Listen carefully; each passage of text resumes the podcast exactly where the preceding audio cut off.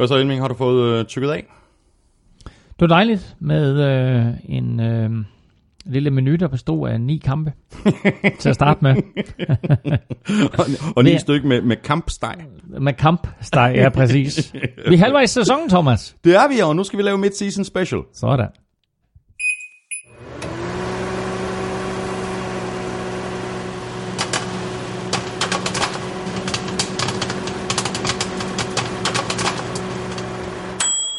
Ha, ha, Merry Christmas. Ja, man skulle næsten tro, det var jul. Her er der i hvert fald en øh, lille podcast mere fra os til dig, som du kan pakke op og putte i ørerne. Du lytter til NFL-showet, der er optaget live on tape og er produceret af Kvartrup Media i samarbejde med Tafel og Otset fra Danske Spil.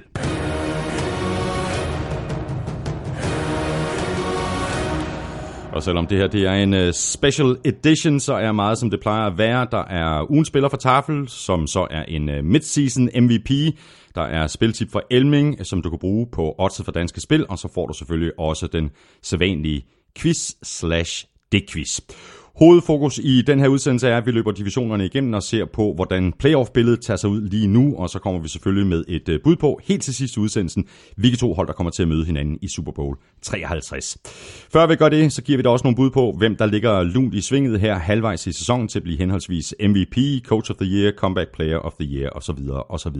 Og hvis du vil være helt sikker på ikke at misse et eneste afsnit af NFL-showet, så kan du abonnere og downloade de sædvanlige steder i iTunes på diverse podcast-apps til telefoner, og så kan du selvfølgelig også lytte på nflshowet.dk, på gudklub.dk, i SoundCloud, på Stitcher og på Spotify. Tusind tak til alle, der har valgt at støtte os med et valgfrit beløb på tier.dk eller via linket på nflshowet.dk. Tak for alle de gode anmeldelser i iTunes, og tak fordi du downloader og lytter og bruger lidt af din tid sammen med os. Jeg hedder Thomas Kvartrup, og her kommer min medvært. Go Vikings, let's win this game. Hej Elming. Så er vi i gang igen, Det var da dejligt. og så øh, til og med til tonerne af din yndlingssang. Og sådan er det, når man laver to podcasts på en dag, så kan du få lov til at spille noget 49ers i den første, og noget Vikings i den anden, og så er vi begge to glade. Ja, lige præcis. Og vi er også mætte og tilfredse. og ved du, hvad vi også er? Vi er Det er nemlig det, vi er. Mætte og tilfredse er, hvad vi er, men vi skal have lidt øh, dessert. Vi skal have dessert. Endnu et smukt overlæg for din side. Man skulle tro, du har lavet radio i gamle tak dage. skal du have. Ja. Og det er fordi... Finder du taffelsækken frem? Der var den. Der var kommet taffelsækken. Jamen det gør jeg. Og øh, i taffelsækken her til vores midseason special, der er der... Ej, en American Ranch. Nej! Nej, hvor overraskende.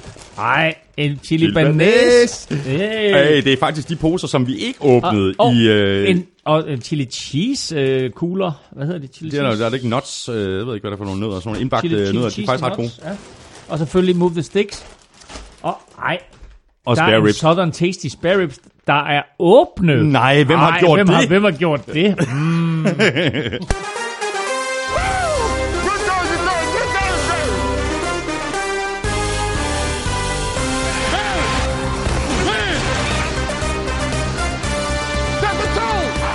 Saints og Rams har sat Tony i NFC og er klart blandt store favoritterne til at gå hele vejen til Super Bowl. I AFC ligger Chiefs i top, efterfulgt af Patriots. Vi går alle holdene igennem og tager et kig på slutspilsbilledet.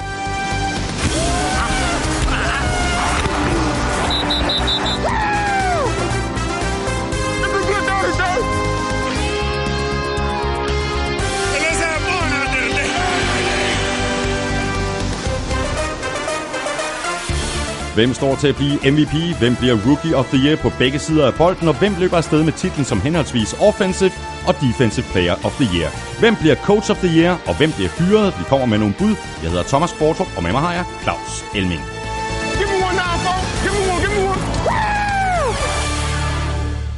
Hvad siger du til, at vi lægger ud med nogle øh, lytterspørgsmål, Claus? Jamen, øh, det synes jeg lyder som en god idé. Ja, men øh, vi begynder bare øh, fra en ende af her. Øh, første spørgsmål fra Hamza Michel Berg. Han skriver sådan her, kan I gennemgå, hvordan wildcard tildeles, og hvordan reglerne er på tværs af divisionerne? Og så et, en, et andet spørgsmål i spørgsmålet her. Er de dårligt placerede hold allerede nu begyndt at tænke i at klare sig dårligt for at opnå et højt pick i næste års draft? Øh, øh, ja, to vidt forskellige spørgsmål. Øh, det første wildcard, øh, for alle øh, jer, der sidder og lytter med derude, er der selvfølgelig nogen, som, som har fuldstændig styr på, hvordan det fungerer, men altså, kort fortalt, så har vi jo øh, otte divisioner.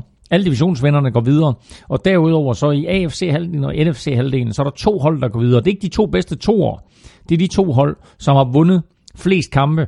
Og øh, det kunne sige for eksempel sådan noget som NFC South, kunne man måske godt forestille sig, fik Saints i som divisionsvinder, og så Carolina Panthers og Atlanta Falcons som øh, wildcard-hold mens man måske over i AFC-halvdelen øh, kunne se en, en øh, division som AFC West sende både øh, Chargers og Ja, Chiefs videre, ja, ja. og så for eksempel øh, AFC, øh, hvad ved jeg, North med, øh, med, med Steelers og Bengals for eksempel. Og så var der den anden del af spørgsmålet, om der er nogen hold, altså, der ligger dårligt placeret, der allerede nu øh, sådan begynder at øh, spekulere i at spille dårligt, altså og bare tabe øh, resten af kampene for at, at, at få et, øh, et, et højt pick i næste års Altså, der er jo ikke nogen, der vil indrømme, at de gør det. Og øh, jeg tror heller ikke, at, at der som sådan er nogen, der går ud og spiller for at tabe en kamp. Mm, altså, som... Øh, hvad hedder han? You play to win the game. Hvad hedder han? Herm Edwards. Uh, Herm Edwards selvfølgelig, ikke? Uh, altså, det, uanset om du spiller Ludo eller du spiller amerikansk fodbold, så stiller du op for at vinde jo. Mm. Og, uh, og, det gør man jo også på Any Given Sunday, men som vi talte om i, i vores uh, NF, altså NFL-show her for, for at spille u 9, så var det ligesom om, at Raiders havde opgivet ævret, mm. og øh, de sådan set bare var, var mest interesseret i at få den der 3,5 time til at gå på banen, mm. øh, og så øh, komme ud og hygge med familien med en, med en god paycheck i lommen, ikke? Øh, så der er ikke nogen, der vil indrømme, at de gør det, men det skader da ikke, at man får et højt draft pick. Nej. Anders Petersen øh, skriver sådan her, har I mulighed for at vende reglerne vedrørende compensatory picks? Det virker til at være meget relevant her oven på trade deadline, hvor flere spillere i, i sidste år af deres kontrakt blev traded. Hvor meget fylder det i holdenes overvejelser, når de vælger at give draftvalg for en spiller, der er free agent efter sæsonen? Mm. Det er sjovt, at vi, vi taler altid om, at der er syv runder i NFL-draft, men der er sådan set otte, fordi der bliver tildelt 32 ekstra picks hvert år. Og måden de 32 picks bliver gjort op på, det er, at man kigger på alle 32 hold, og så kigger man på, hvilke hold, der har mistet øh, spillere i forhold til, hvad de har hævet ind. Og så laver man sådan en opgørelse over, om øh, den værdi af de mistede spillere er større end den værdi af de spillere, de har fået til klubben. Og hvis værdien er større af de mistede spillere, så får man så et, et compensatory pick. Og øh, størrelsen af det her compensatory pick øh, kan være fra et tredje rundevalg til et syvende rundevalg. og øh, måden, som NFL udregner det her på, det er faktisk en, det er en eller anden formel, som de bruger, som de faktisk ikke rigtig har offentliggjort, hvordan de bruger. Men der indgår tre faktorer i det. Et, øh, løn, som er den mest markante mm. af de tre. Øh, to, øh, spilletid. Og tre, hvordan klarer øh, det hold, spillerne er kommet til, hvordan klarer øh, de sig i playoffs.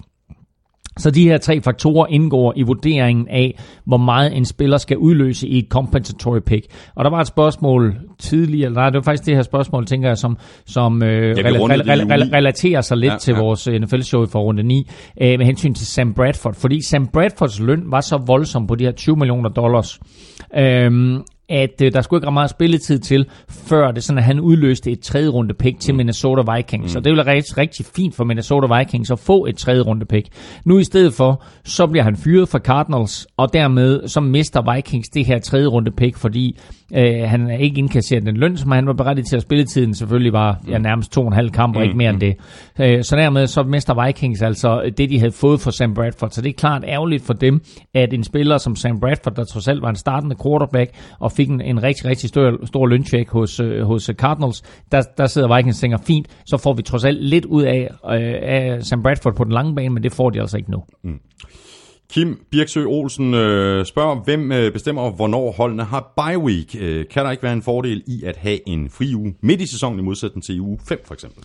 Og i gamle dage, der, øh, der sad der øh, nogle personer, og så satte de sig ned med, med 20 hold, eller 24 hold, eller hvor mange der nu var i ligaen på det tidspunkt, og så lavede de simpelthen i hånden, mere eller mindre, øh, kampprogrammet for sæsonen.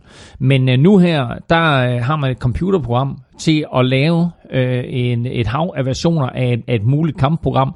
der kommer måske, øh, altså vi snakker 10.000, 20.000 forskellige muligheder af kampprogrammer ud.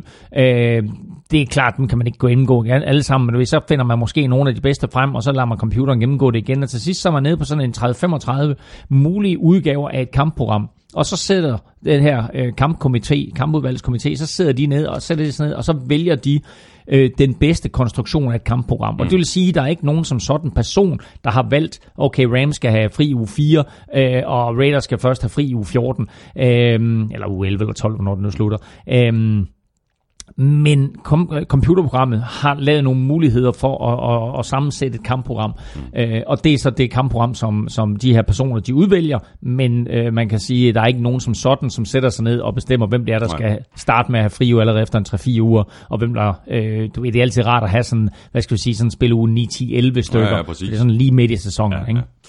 Mads Søgaard Strandby øh, skriver sådan her, hvad sker der med kickerne i år? Øh, er det ikke absurd mange spark, der er blevet misset? Er det fordi de forsvarende hold er blevet bedre til at lægge pres på, eller er kickerne blevet så meget dårligere? Øh, jeg er enig i, at der er blevet brændt mange spark, men ser man historisk på det, så er det faktisk ikke fordi, at der bliver brændt så mange flere spark på nuværende tidspunkt, end der er gjort i de, i de senere år her. Det vi skal lægge mærke til, det er, at kvaliteten og effektiviteten af kicker er blevet enormt høj øh, i de senere år. Det her med, at vi har kicker, der ligger op omkring 90% i effektivitet, det har vi faktisk ikke haft før. Kigger man på Morten Andersen, som er valgt ind i Hall of Fame, så lå hans effektivitet på omkring 77,5%. Så det her med, at vi er oppe på 85, 86, 87, 88, 90%, 91% i visse tilfælde for, for Justin Tucker og Dan Bailey, at det er jo helt vanvittigt, at vi er deroppe. Så jeg kan godt forstå, at nu er der pludselig kommet pres på de her kicker, og der er mange, der brænder. Når vi så har en fyr som Caleb Sturgis, der så øh, brænder 10 ud af 28 spark, så er det klart, så er det fuldstændig vanvittigt øh, højt antal øh, spark, der er brændt. Det har betydet rigtig meget, at ekstra pointet er blevet rykket tilbage.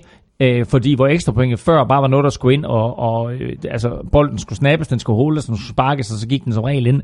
Så her, der er der faktisk oversat mentalt pres på kickerne for at lave mm. ekstra pointe. Og det her mentale pres, der pludselig er på de her ekstra typer af spark, som måske er tre eller fire spark i løbet af en kamp, øh, er med til at gøre hele, hvad skal vi sige, det mentale pres på kicker større i løbet af en kamp, og dermed også i løbet af en sæson. Og måske derfor ser vi flere brændende spark på nuværende tidspunkt, end vi gjorde måske sidste år for i år. Mm. Kasper Velman mm. øh, skriver, NFL bliver mere og mere en kasteliga, men jeg synes nu stadig, at øh, der er mange running backs, der gør det fornuftigt. Det er du fuldstændig ret i, Kasper. Øh, så Kasper spørger os, øh, vil I helst have en middelmodig quarterback og en verdensklasse running back, eller omvendt? Altså for mit vedkommende er der overhovedet ikke nogen tvivl. Nej, nej. Så, selvfølgelig vil du altid helst have øh, den gode quarterback. Ja, ja. Der er ikke nogen position i sport, der er så profileret som quarterback. Men når det så er sagt, så vil jeg sige, at øh, running backen er kommet tilbage til NFL. Running backen var sådan en lidt glemt størrelse, og alle folk sagde, om vi kan bare tage en running back, og så kan vi sætte ham ind, og så er det sådan set lige meget, om vi har fundet ham i første runde, eller sjette runde, eller han da måske var mm, undrafted. Mm, mm. Vi har set i år, det kan du også stadig rigtig, gøre i nogle systemer. Rigtigt, ja, ja, men helt, ja, ja og, og det er du fuldstændig ret i, men jeg synes bare, at det vi ser nu, det er, at vi får en, en, en, en uh, ny type af running back ind. Typen har altid eksisteret, men vi ser bare flere af ham nu, og det er den type, som hedder en running back, som både er god til at løbe og til at gribe bolden, øh, og som har øh, den her evne til at sætte en linebacker i en en mod en situation, når, når vedkommende griber bolden. Og der er bare et hav af spillere lige nu i NFL, hvor man tænker, okay, det er sådan en fed playmaker det der, ikke? Altså, øh, du har en, en, en Terry Cohen hos Bears, og du har en Tevin Coleman, og så har du de store som Melvin Gordon og Todd Gurley og de der. Øh, og selvom de er vidt forskellige størrelser, så har de alle sammen de her kvaliteter. Ja, ja. Så har du en Ezekiel Elliott i Cowboys, øh, du har en, måske en i... Camara du har Alvin Kamara, altså der, der er masser af de der running backs, ikke? Kamara er selvfølgelig et vanvittigt godt eksempel, ikke? Øhm, så, så det er ligesom om, at running backen har fået nyt liv som mm. position i NFL her i de, i de seneste år. Ken øh, Reiru Hansen, håber jeg udtaler dit øh, mellemnavn øh, nogenlunde øh, korrekt, øh, skriver sådan her, hvad vil man egentlig helst være i Hall of Fame, eller have scoringsrekorden? Altså, man helst være i Hall of Fame, ikke? Scoringsrekorden, oh, den altså, kan blive slået på et tidspunkt, ikke? Oh, altså, hvilken som helst rekord kan blive slået, men hvis du først er i Hall of Fame, spørg Morten Andersen. Jo, jo der er, ingen, der er ingen tvivl om, at Morten Andersen gerne have haft begge dele. Det er altså, klart. Men havde han ikke haft scoringsrekorden, var han ikke kommet i Hall of Fame. Korrekt. Uh, nu nåede han lige nøjagtigt at sætte NFL's scoringsrekord. Det er også imponerende. Nu, nu øh, når, når, man, når man sådan taler om den tidsalder, man lever i, så må man sige, altså, øh, vi skal være glade for, at vi har oplevet øh, både Manning og Brady. Øh, og der sammenlignet med andre sportsgrene, som siger, vi har, der er nogen, der vil sige, at de er heldige, at de har oplevet Messi og Ronaldo på samme tid. Mm-hmm det er lidt vildt, synes jeg faktisk, at vi har, øh, godt nok med nogle års øh, forskydning, men trods alt har de spillet på samme tid, Morten Andersen og Adam Vinatieri, ja. fordi det er altså to kicker, som apropos det tidligere spørgsmål, øh, bare blev ved med at producere og producere og producere, og selvom Morten måske ikke helt havde de samme statistikker, som nogle af de her kicker har, øh, så var han trods alt en, en del af en, en helt unik lille gruppe af kicker, som har formået at øh, øh for, øh, bevare øh, styrken i benet, og undgå skader øh, i løbet af mange, mange år. Mm. Vinatieri her kan vi også se, nu begynder han sådan at blive ramt af lidt småskader og sådan noget, trods alt op i alderen. Men altså, at de begge to, Morten Andersen og Vinatieri, der går ind og laver over 2500 point inden for en ganske kort årrække, det er vildt imponerende.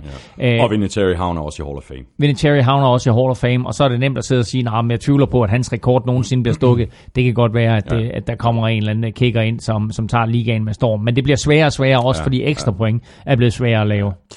Carsten Madsen på øh, Twitter kunne ikke lave en uh, top 5-10 stykker over de mest undervurderede spillere i ligaen lige nu. Uh, den er meget interessant. Uh, den er Claus, du, uh, du sendte mig en liste i aftes. Jeg ved ikke, om du selv har listen, eller om jeg bare skal tage den her. Nej, prøv, prøv at hjælpe mig lidt her. Ja, ja, ja. Defensive tackle, Bills, Kyle Williams. Ja. Uh, Jarrell Casey, defensive tackle, Titans. Safety for Ravens, Eric Weddle. Mm. D. Ford, linebacker for Chiefs. Og så Andrew Whitworth, tackle fra, fra Rams. Mm. Bare lige gennemgå dem kort. Altså Kyle Williams, ikke? Altså, han, spiller, han spiller i Buffalo og, og, og bliver jo lidt glemt på den baggrund, men han er jo en helt fantastisk spiller, både på banen og i omklædningsrummet. Uh, Jurel Casey, synes jeg jo i mange år, har været en mega undervurderet spiller, altså måske uh, den mest solide spiller på det her Titans-mandskab, uanset hvad de omgiver ham med, og uanset hvordan Titans ellers spiller, så producerer han uh, uge efter uge. Uh, hvem var den næste? Det var Eric Weddle. Eric Weddle, prøv, altså, han, var, han var udskilt og færdig, da han var hos Chargers, og så blev han hentet ind hos Ravens, og siden har han jo ikke set sig tilbage, været blandt de bedste safeties i, i ligaen øh, lige siden, og, og er stadigvæk og producerer også bare på, på et meget, meget højt niveau. Øh, så har du de Ford, som øh, jo vel sagtens øh, har fået sit store gennembrud i år. Alle snakkede om Justin Houston som, som øh, outside linebacker og pass rusher hos Chiefs, men øh, de Ford har spillet en rigtig, rigtig stor sæson. Ja, vi kunne have nomineret ham til ugens spiller i forrige uge. Det kunne han spillede faktisk. en fantastisk kamp. Han, jamen, han har haft flere kampe ja, i, ja. i år, hvor han har været rigtig dygtig. Og så den sidste, Andrew Whitworth. Altså, øh, der er der ingen tvivl om, folk synes, at han er en god tackler. Når man taler om de bedste tackles i ligaen, så taler man om Andrew Whitworth. Men jeg synes bare ikke, at man kan pointere nok, hvor meget han har betydet for den her turnaround, som øh, Rams har lavet. Vi taler alle sammen om Goff og Gurley og de her receiver, som ja, de har ja. hævet ind. Men altså det faktum, at de har stabiliseret venstre tackle-positionen med Andrew Whitworth, er bare uvurderligt. Mm. Det var faktisk en ren top 5, du lavede. Nu ødelægger jeg din, din, ren, din ren top 5. Der var en top 5 til dig. Jamen lige præcis. Men nu, øh, jeg har faktisk, jeg vil godt lige sortere med, øh, supplere med et par, par spillere fra, mm. fra 49ers. Øh, DeForest Buckner for eksempel, øh, som ikke får den opmærksomhed, den anerkendelse, som jeg synes, han fortjener. Måske fordi, at 49ers har så dårlig en sæson, så er der ikke så meget øh, fokus på holdet. Øh, og så har vi en på den offensive linje, også for 49ers, øh, Mike McGlinchey, left tackle, mm. øh, pick 10 i årets draft. Han er ranket etter af alle tackles i ligaen lige nu her ved øh, midtvejsmærket. Altså, hvordan ranket etter? Øh, jeg kan ikke huske, hvad, hvad, er det for, hvad er det for tal, man bruger til at, at, at ranke? Ja, det, ved jeg, ikke. det, det, det ved jeg ikke. Det, det er godt. Skal vi sætte ventemusik på? Nej, nej, så, nej, fordi jeg har, jeg har nej, nej, det, jeg, altså, det er bare, der er så mange måder at rangere de her tackles på, men altså, jeg, holder med dig i, at Mike McGlinchey er et kæmpe scoop for 49ers, og øh, han, er, han er god i run block, og han er nogenlunde solid i pass block, men der, hvor jeg synes, at han imponerer allermest, det er, når han er ude og hjælpe til på screens, ja, og så videre, ikke? fordi det her, det er en kæmpe dreng, og så løber han rundt derud, og er man en lille cornerback, som tænker, nu skal jeg stoppe den her screen, og så kommer der sådan et hus løbende, så tænker jeg... Nå, ikke alligevel. Åh, oh, shit. Det var også derfor, Carl Sande, han ville have ham, og, og vi snakkede om det faktisk lige her i, i pausen mellem de her to podcasts, at øh, det var jo det der coin toss øh, mellem Raiders og 49ers i draften, altså hvem skulle vælge 10, og hvem skulle vælge 11. Raiders. De, har vundet, de har vundet lige mange kampe sidste år, og alt ja, stod lige, så ja. den eneste måde, man kunne afgøre på, hvem der skulle drafte 10 og 11, det var ved at kaste en mønt, ja. og det og, møntkast, det vandt 49ers. Ja, og Raiders ville have taget McGlinchey. Og så tog de Colton Miller i stedet for. Ja, big difference. Ja.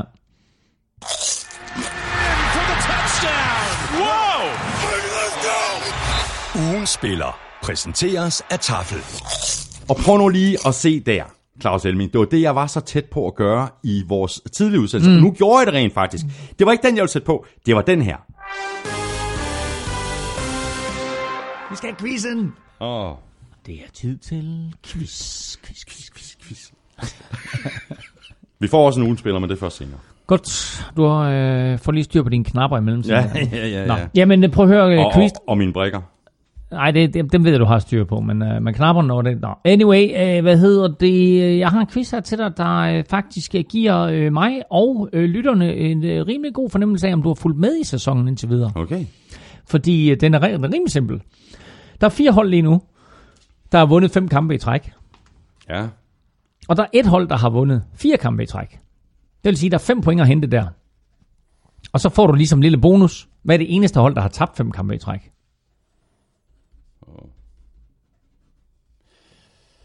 Åh, oh, shit. Godt. Åh, oh, fuck. Can't do it. Yes, you can. Nå, så du skal heller ikke snydes. Her kommer øh, dækquizzen fra Søren Armstrong. En sæson, der er halv, går nu på held. Todd Gurley er chefen. Jeg så det selv. Drew Brees har aldrig været MVP. Come on, gider du lige.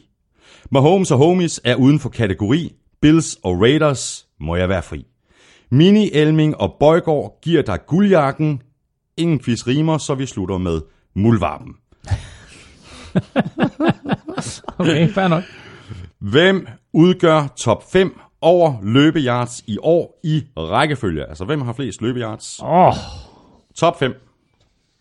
okay. Det, det kan jeg ikke. Jeg tror, altså, etteren, etteren har Altså, er det den her? Can't do it. Ja, det, det, det er vi ude i. Det er vi ude i. Nej, det, er- det er egentlig meget sjovt. Ja. Det viser, hvor meget jeg har fulgt med jo. Det er godt.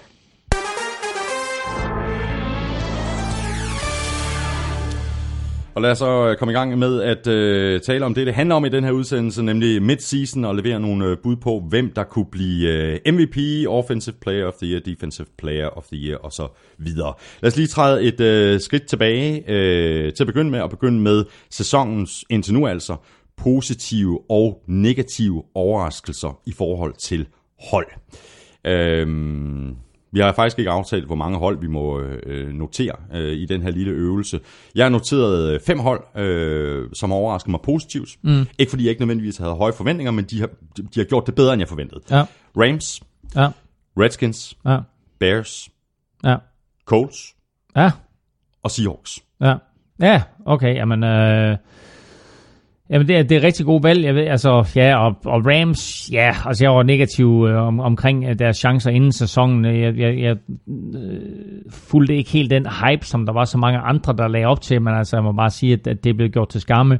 Øh, jeg vil sige, at Bears har overrasket mig, mig positivt, øh, og så øh, de to, du nævner, med Colts og Seahawks, er jo øh, vildt overraskende. Ikke blot, hvor, hvor godt de spiller, men også, hvor mange kampe de har vundet på nuværende tidspunkt. Og vi øh, er otte kampe inde i sæsonen her for begge mandskabers, mand- mandskabers vedkommende, og de er sådan set øh, begge to stadigvæk aktuelle til slutspillet. Og det tror jeg ikke, at der var ret mange, der havde forestillet sig inden i sæsonen. Nej. Øhm, har du nogle andre hold, som, øh, som du vil supplere med? Nej, jeg synes, det er fint.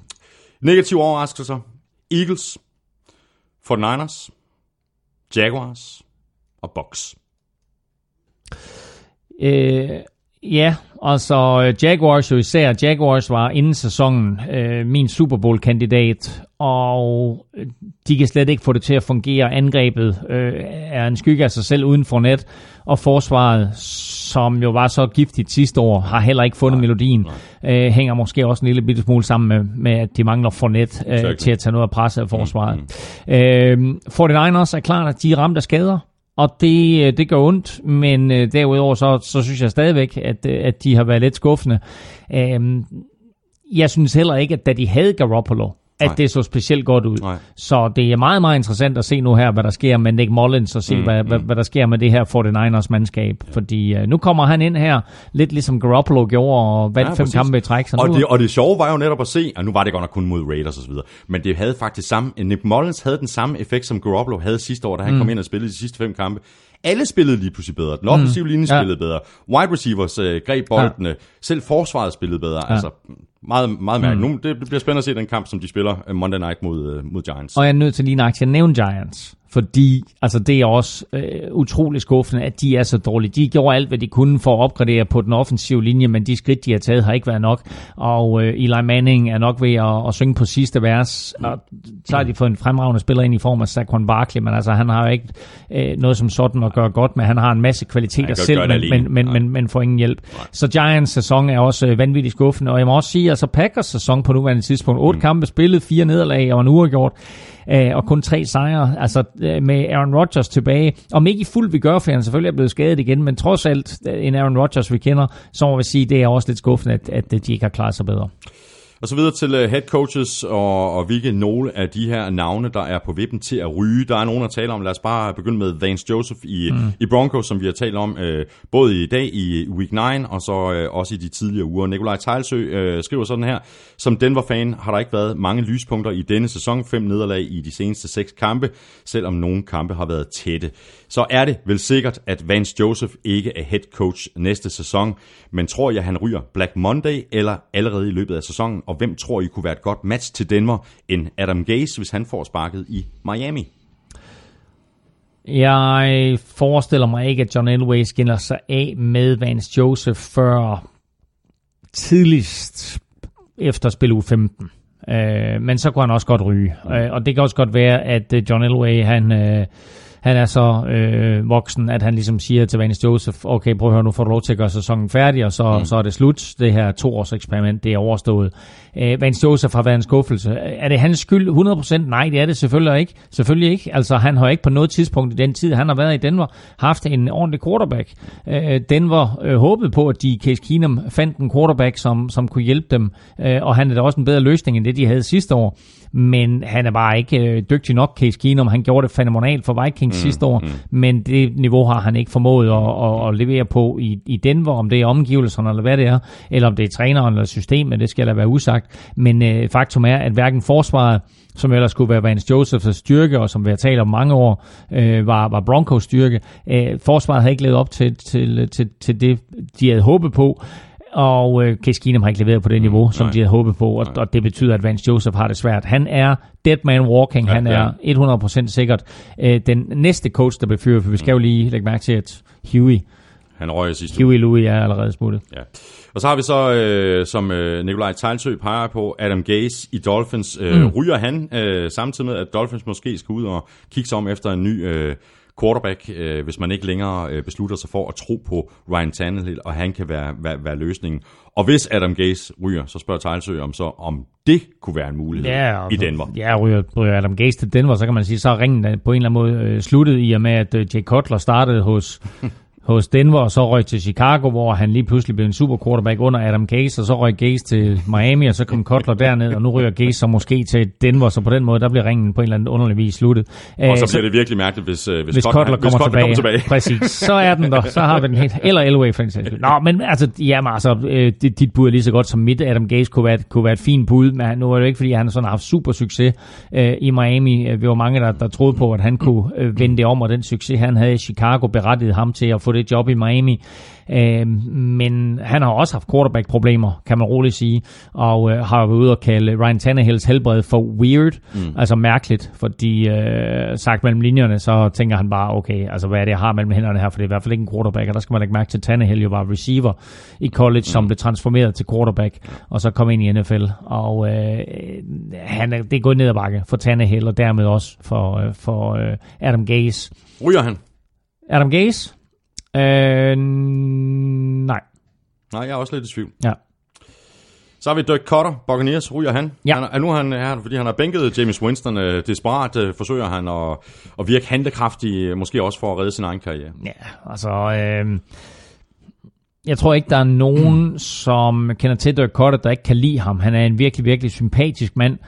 Og... Øh, er måske bare i den situation også, at, det, sådan at, at, at, at øh, den quarterback, han har, øh, ikke formår at levere, og så starter han, øh, han starter af tvang, med Fitzmagic, fordi øh, James Winston har tre kampes karantæne, så gør Fitzmagic det rigtig godt, men, men bummer den til sidst, og så kommer James Winston ind, og det er jo en helt forfærdelig oplevelse, og så sætter de Fitzmagic tilbage, og øh, vi må bare sige, at det har vi også nævnt i NFL-showet tidligere, at Fitzmagic er rigtig, rigtig god, hvis, hvis han kommer ind i nogle få kampe, men det her med at starte ham over en 16-kamps sæson, øh, der er han bare ikke manden, men det ser bare ud som om, at det fungerer bedre for Buccaneers at have Fitzmagic på banen, også fordi spillerne på banen responderer bedre til Ja, ja. øh, Ryan Fitzpatrick, end de gør til James Winston. Øhm, jeg tror desværre, at, at quarterback-situationen gør, at Dirk Cut- Dirk Cutter han bliver fyret. Og det er lidt synd for Dirk Cutter, fordi jeg tror egentlig, at, at øh, han er en players coach. Jeg tror godt, de kan lide ham, men øh, der skal resultater på bordet. Så har vi en anden øh, cheftræner, som jeg også tror, jeg ryger. Det er Todd Bowles i Jets. Uden tvivl. Uh, jeg tror også, at Todd Bowles han er dead man walking, og uh, den måde, som, uh, som Jets åbnede sæsonen på, der tænkte man, nå, det var lidt ligesom vi så sidste år, der åbnede de også, og alle, snakker, der var faktisk nogen sidste år, der snakker om, at Todd Bowles han skulle være coach of the year, fordi det et stykke arbejde, han havde gjort med en, en meget dårlig trup, var imponerende, og det var lidt den samme måde, det startede på i år, men nu er truppen faldet fuldstændig fra hinanden. Så jeg tror ikke, at Todd Bowles han overlever 2018-sæsonen. Hvad med Doc Marone for Jaguars? Øh, hvor sikkert sidder han i sædlen? Altså igen, det er, jo, det, er jo, det er jo svært, når du har en, en coach, som var i AFC-finalen sidste år, ikke? Uh, og så får du en af dine største stjerner uh, skadet i form af Leonard Fournette, og med ham skadet, jamen, så falder hele holdet fra hinanden. Og det er måske netop det, der gør en god coach, det er, at uh, Bill Belichick, han har altid next man up. Mm. Så når en running back bliver skadet, så sætter du en receiver ind til at løbe bolden. Og uh, der har uh, coach Marone altså ikke haft en backup øh, løsning, som kunne løfte øh, arven i, i forhold til, til Leonard Fournette og, og kunne udfylde den position, mens Leonard Fournette var skadet. Og det er måske øh, forskellen på en Bill Ja. Belichick og en Doc Marone. Jeg kunne godt forestille mig, at Doc Marone var i problemer. Uh, Spørgsmålet er også, hvilken, øh, hvilke tråde øh, Tom Coughlin øh, sidder og trækker i op på, øh, på Jørgen-kontoret, ikke?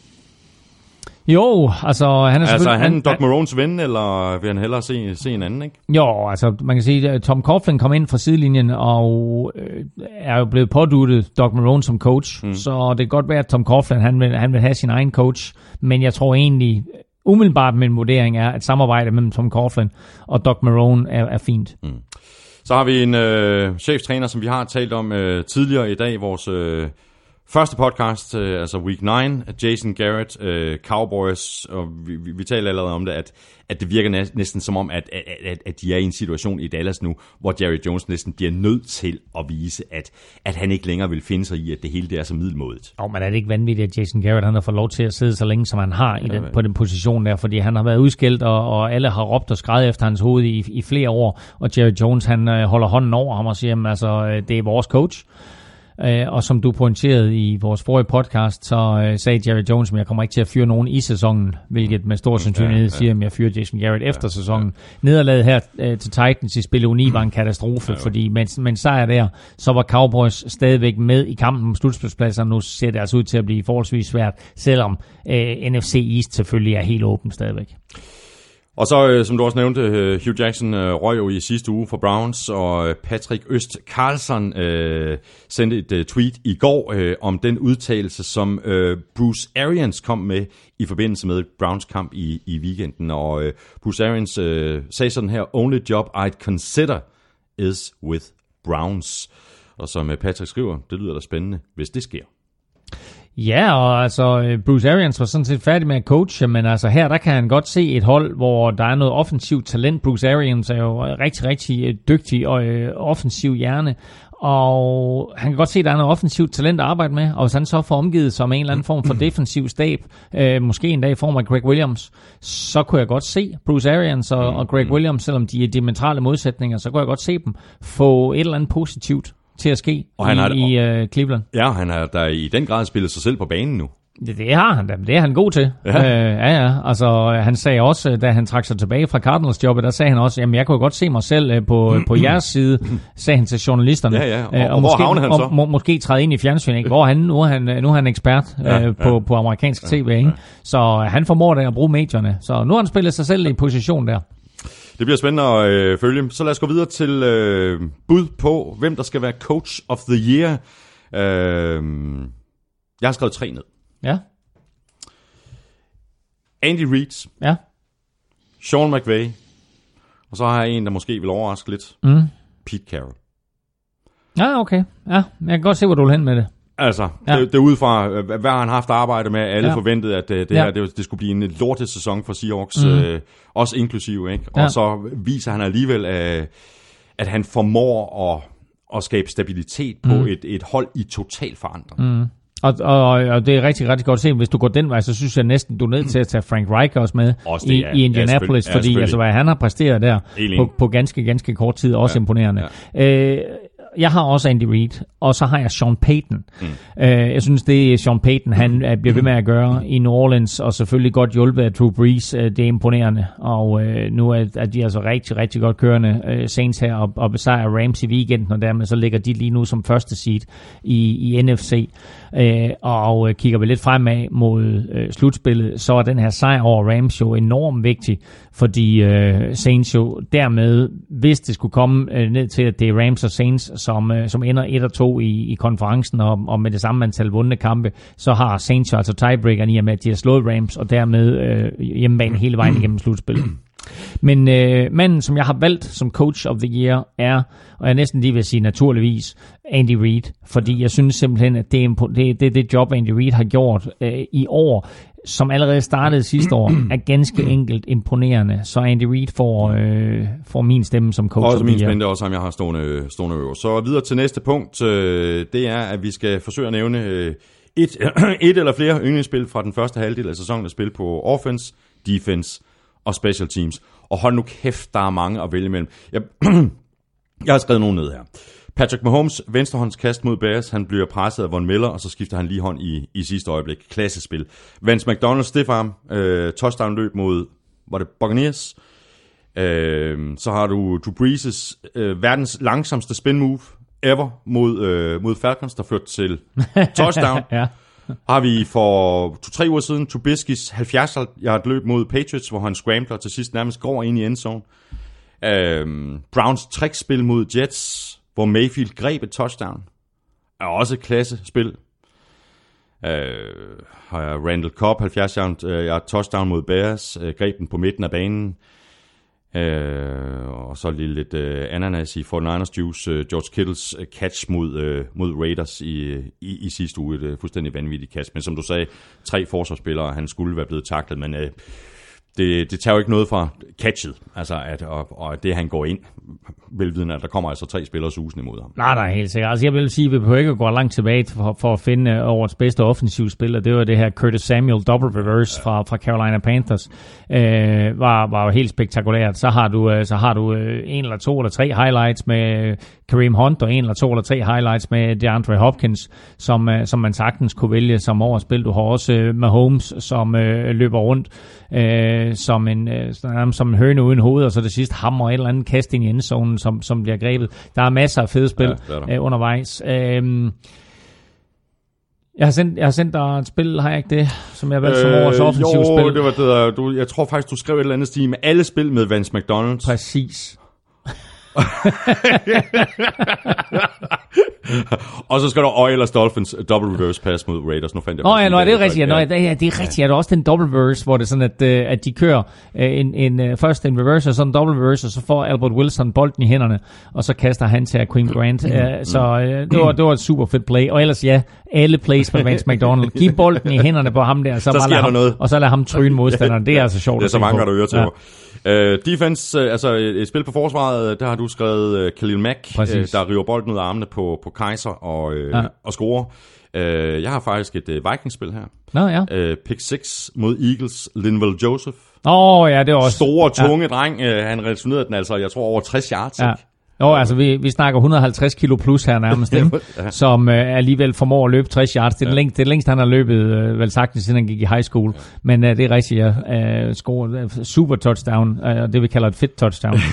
øh, men den, jeg sendte til dig, det var den med Khalil Mack, fordi det var i, øh, det var i hans første kamp for, for Bears imod Packers, og øh, Aaron Rodgers bliver småskadet. Og, øh, og så øh, går han ind, Khalil Mack, fanger Deshaun Kaiser, ikke nok med, at han takler ham, han river bolden ud af hænderne på ham, og så løber han ind i endzone. Ja. Og det var ligesom øh, Khalil Macks statement til Chicago, hey, ja. det her det er, hvad I får. Det var Khalil Macks statement til Oakland, hey, det her det er, hvad I misser. Ja, præcis. Så er vi fuldstændig enige om, øh, Special team. Spillet Ja, Ganos uh, field goal for 63 yards mod Giants. Præcis. Der har, været, der har været masser af fede returns, øh, både kick-off returns og punt returns, og øh, der var måske også et, et, et, et return, som ikke blev sådan noget, nemlig da Ty Montgomery, han fumblede for Packers, og sådan noget, så kan man sige, det var, det var, det var et godt uh, special teams play af Patriots, øh, eller af Rams, undskyld. Øh, men det play øh, var bare afgørende for Graham Gano. En 63 yarder, som han sætter ind, og som gør, at, øh, at de vinder kampen, øh, og dermed fortsat jo øh, ligner et af de bedste hold i NFL. Og så er vi nået til at skulle levere nogle bud på øh, MVP. Vi kørte den jo også i, øh, i, øh, i ugen spiller i, i dag. Øh, jeg har skrevet to navne op, og øh, det er i den her rækkefølge. Øh, jeg siger Patrick Mahomes eller Drew Brees, men jeg siger Patrick Mahomes. Og, og, og, og hvad er vi, er vi ude i MVP? MVP. MVP. Jamen altså, øhm, jeg vil jo sige det på en måde, at da vi talte om det i sidste uge, så spurgte du mig om Drew Brees kontra Philip Rivers, og så sagde jeg Philip Rivers. Det var faktisk dengang, hvor vi skulle øh, beslutte os for, øh, hvilke spillere vi skulle nominere til altså ugens spiller i, i den her udsendelse. Hvor vi ligesom bad folk om at vurdere, mm, hvem der blev MVP. Mm. Og øh, der sagde jeg Philip Rivers, for jeg synes, Philip Rivers havde spillet på øh, ikke bare et højt niveau, men måske det bedste, han overhovedet havde præsteret i hele sin karriere. Og han, øh, altså langt fra enhændigt, men bare var øh, virkelig, virkelig markant i, i det faktum, at, at Chargers øh, havde vundet så mange kampe på nuværende tidspunkt, hvilket er lidt, lidt usædvanligt for dem, at de vinder så mange kampe i starten af sæsonen. Så øh, jeg synes, at Philip Rivers øh, fortjente at, øh, at komme ind i betragtning som MVP. Men jeg må sige, at den måde Breeze leverede på i den her storkamp imod Rams, gjorde, at alle andre spillere, som jeg havde inde i tankerne, fordi jeg havde også med Holmes, og jeg havde faktisk også Gurley med inde i tankerne, øh, at øh, alle andre, de er sådan lige øh, blevet øh, nedgraderet et, et par takker. Mm. Drew Brees er lige nu, i min optik, nummer et, også foran med Holmes, øh, og også foran Gurley og, og Rivers. Så har vi Offensive Player of the Year. Der har jeg så, øh, fordi jeg valgte Patrick Mahomes øh, over øh, Drew Brees på MVP, så har jeg altså Offensive Player of the Year, Drew Brees, og så har jeg to andre bud. Det er Todd Gurley og Adam Thielen. Okay. Det må du uddybe. Se, se highlight reel fra, fra, fra Adam Thielen, måske okay, minus ja. med, med, med, med, med den her ja, weekends ja. Øh, kamp. Manden øh, har grebet over 100 yards otte kampe i træk. Mm, mm. Øh, der var der i hvert fald en øh, MVP-kandidat til Vikings. Ja, altså, og, og altså, imponerende, de hænder, som der sidder på Adam Thielen. Han griber alt, hvad der er i nærheden af ham, om, om det så er i tung trafik, eller det er i fuld sprint ned ad banen, eller det er ind over midten, eller hvad det er. Det er altså, simpelthen at se på. Ja, han er, han er virkelig, virkelig fed at se på. Uh, så uh, dejligt, at du har taget en Vikings-spiller med der. Uh, med Drew Brees som MVP, så har jeg valgt, at min Offensive Player of the Year, det er Todd Gurley foran Patrick Mahomes, og så med øh, Philip Rivers øh, på, på, på tredjepladsen. Men altså, jeg synes bare, at den måde Todd Gurley har leveret på i år, er helt eminent, og så man kan selvfølgelig ikke tage noget som helst fra Patrick Mahomes. Han er på 29 touchdowns på nuværende tidspunkt i sæsonen, uh, så altså 29 kastede touchdowns. Uh, så altså hans indtræden i NFL her, det første år, han sådan rigtig starter, uh, er bare vildt, vildt imponerende. Altså når man ser på, hvor svært quarterbacks har det med at komme ind fra første fløjt og gøre det godt i NFL, uanset om de er rookie eller anden årsspillere, så er det her, som Patrick Mahomes han har gang i, det er jo uh, altså meget, meget imponerende. Ja. Uh, men derfor betyder det stadigvæk ikke, at han er offensive player of the year, det er stadigvæk i min optik øh, Todd Gurley. Så har vi uh, Defensive Player of the Year. Uh, jeg har skrevet to navne op, og det er Aaron Donald fra Rams og Khalil Mack fra Bears. Ja, og jeg vil egentlig godt have taget Khalil Mack med også, men nu her, fordi han er blevet skadet, så har jeg faktisk valgt at sortere ham fra, og derfor så er mine to spillere, det er Aaron Donald, og så er det Daniel Hunter fra Minnesota Vikings, mm. som øh, måske nok er lidt overraskende, men jo ganske enkelt har været helt forrygende for Minnesota Vikings, og det har han øh, ikke mindst taget betragtning af, at Vikings jo har været uden Everson Griffin i lang tid. Og selv i fraværet af Everson Griffin, der har Daniel Hunter været super eksplosiv og lavet sacks i alle kampe. Øh, han har lavet minimum et sack i alle kampe. Der er en kamp, hvor han ikke har lavet et sack i, og øh, det øh, figurerer ikke rent statistisk. Men øh, i kampen mod Saints, der taklede han faktisk Taysom Hill øh, bag ved line of scrimmage på noget, der kunne have været et løb eller et kast eller whatever. Det, tager, det tæller som en tackling bag mm, line of scrimmage, mm, det tæller mm. ikke som en sack. Men i min optik, der tæller det som en sack, så jeg giver Daniel Hunter et sack i alle kampe. Det betyder ikke, at han bliver Defensive Player of the Year. Den titel går ubetinget til Aaron Donald, Aaron Donald. som lige nu bare altså ren fysisk, spillemæssigt, den måde han kan overtage kampe på, den måde han dominerer modstandernes offensive linje på, er i en klasse for sig. Der er ikke nogen spiller, der har så markant en indflydelse på en kamp forsvarsmæssigt, som Aaron Donald har. Så har vi Offensive Rookie of the Year. Øh, har jeg skrevet to navne ned. Øh, om etteren er Saquon Barkley. Mm toren er Calvin Ridley. Okay, jeg har dem i omvendt rækkefølge, og det er måske lidt urimeligt, fordi jeg tror der ikke, der er nogen tvivl om, at, at Saquon Barkley er den her øh, drafts øh, offensivt største talent. Det han præsterer i Giants uden nogen hjælp overhovedet, er ganske enkelt helt unikt. Men øh, der er lidt for langt mellem snapsene, for hans vedkommende. Uh, Calvin Ridley har også været forsvundet et stykke tid, men, uh, men kom tilbage i weekenden her med et touchdown. Uh, var jo fyr og flamme i de første par kampe og greb, var det seks touchdowns i de første fire kampe, eller noget i den retning. Uh, og, eller var det, var det seks touchdowns i de første Nej, det kan, det kan Ja, noget af det. Jamen, det er også lige meget. Men, øh, Mange i hvert fald. Han har, været, han har været lidt forsvundet at komme tilbage nu her øh, i, i Falcons angreb, så, så lige nu der, der ligger han øh, til den. Men jeg kunne godt tænke mig at bringe en tredje spiller på banen, nemlig Colts guard Quentin Nelson, øh, som de draftede i første runde. Den her draft vil jo for altid blive husket for quarterbacksene øh, Baker Mayfield øh, og Sam Darnold og de tre andre quarterbacks, der blev draftet i første runde. Der måske også blive husket for Saquon Barkley. Mm. Øh, men man skal bare tænke på, at inden draften, der var der mange, der sagde, at den bedste spiller i den her draft, det var Quentin Nelson. Og øh, han faldt altså til Cole, som en af de fik ham med 6. valget eller 7. valget.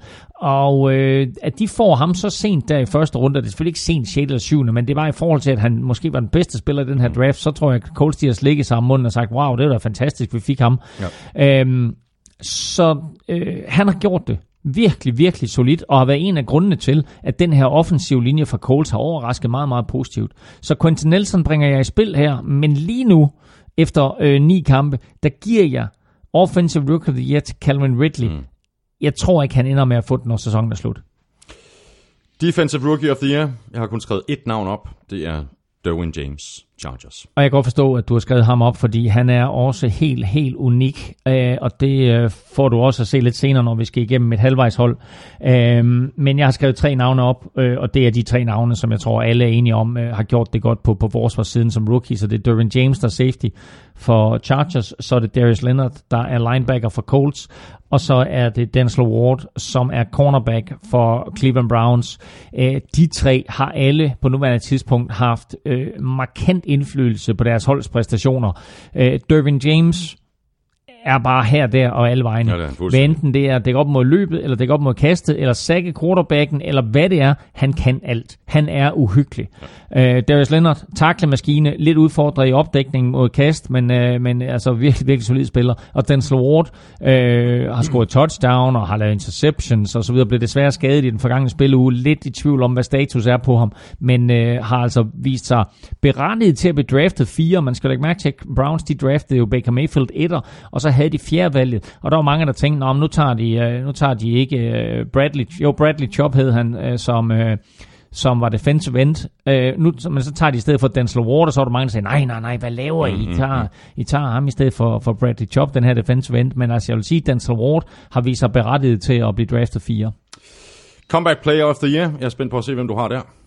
Jamen, øh, jeg har valgt to. Øh, altså, jeg Jeg- valgt, jeg, har valgt, jeg har valgt en, men jeg har to kandidater. Jeg har tre kandidater. Du har tre kandidater. Okay. Den ene kandidat, jeg har, det er det Sean Watson. Har jeg også. fra øh, Texans øh, korsbåndsskadet kommer tilbage. Den anden kandidat, jeg har, det er Adrian Peterson. Godt nok har han ikke været skadet, Nej. men han øh, har trods alt været, øh, hvad skal vi sige, øh, uden for ligaen, har været tæt på pension, om ikke i sin egen optik, så i hvert fald i 31 klubbers optik. Men øh, Redskins tager en chance på ham, og nu er han ikke bare starter, mm. men øh, har gjort det rigtig, rigtig godt for Redskins.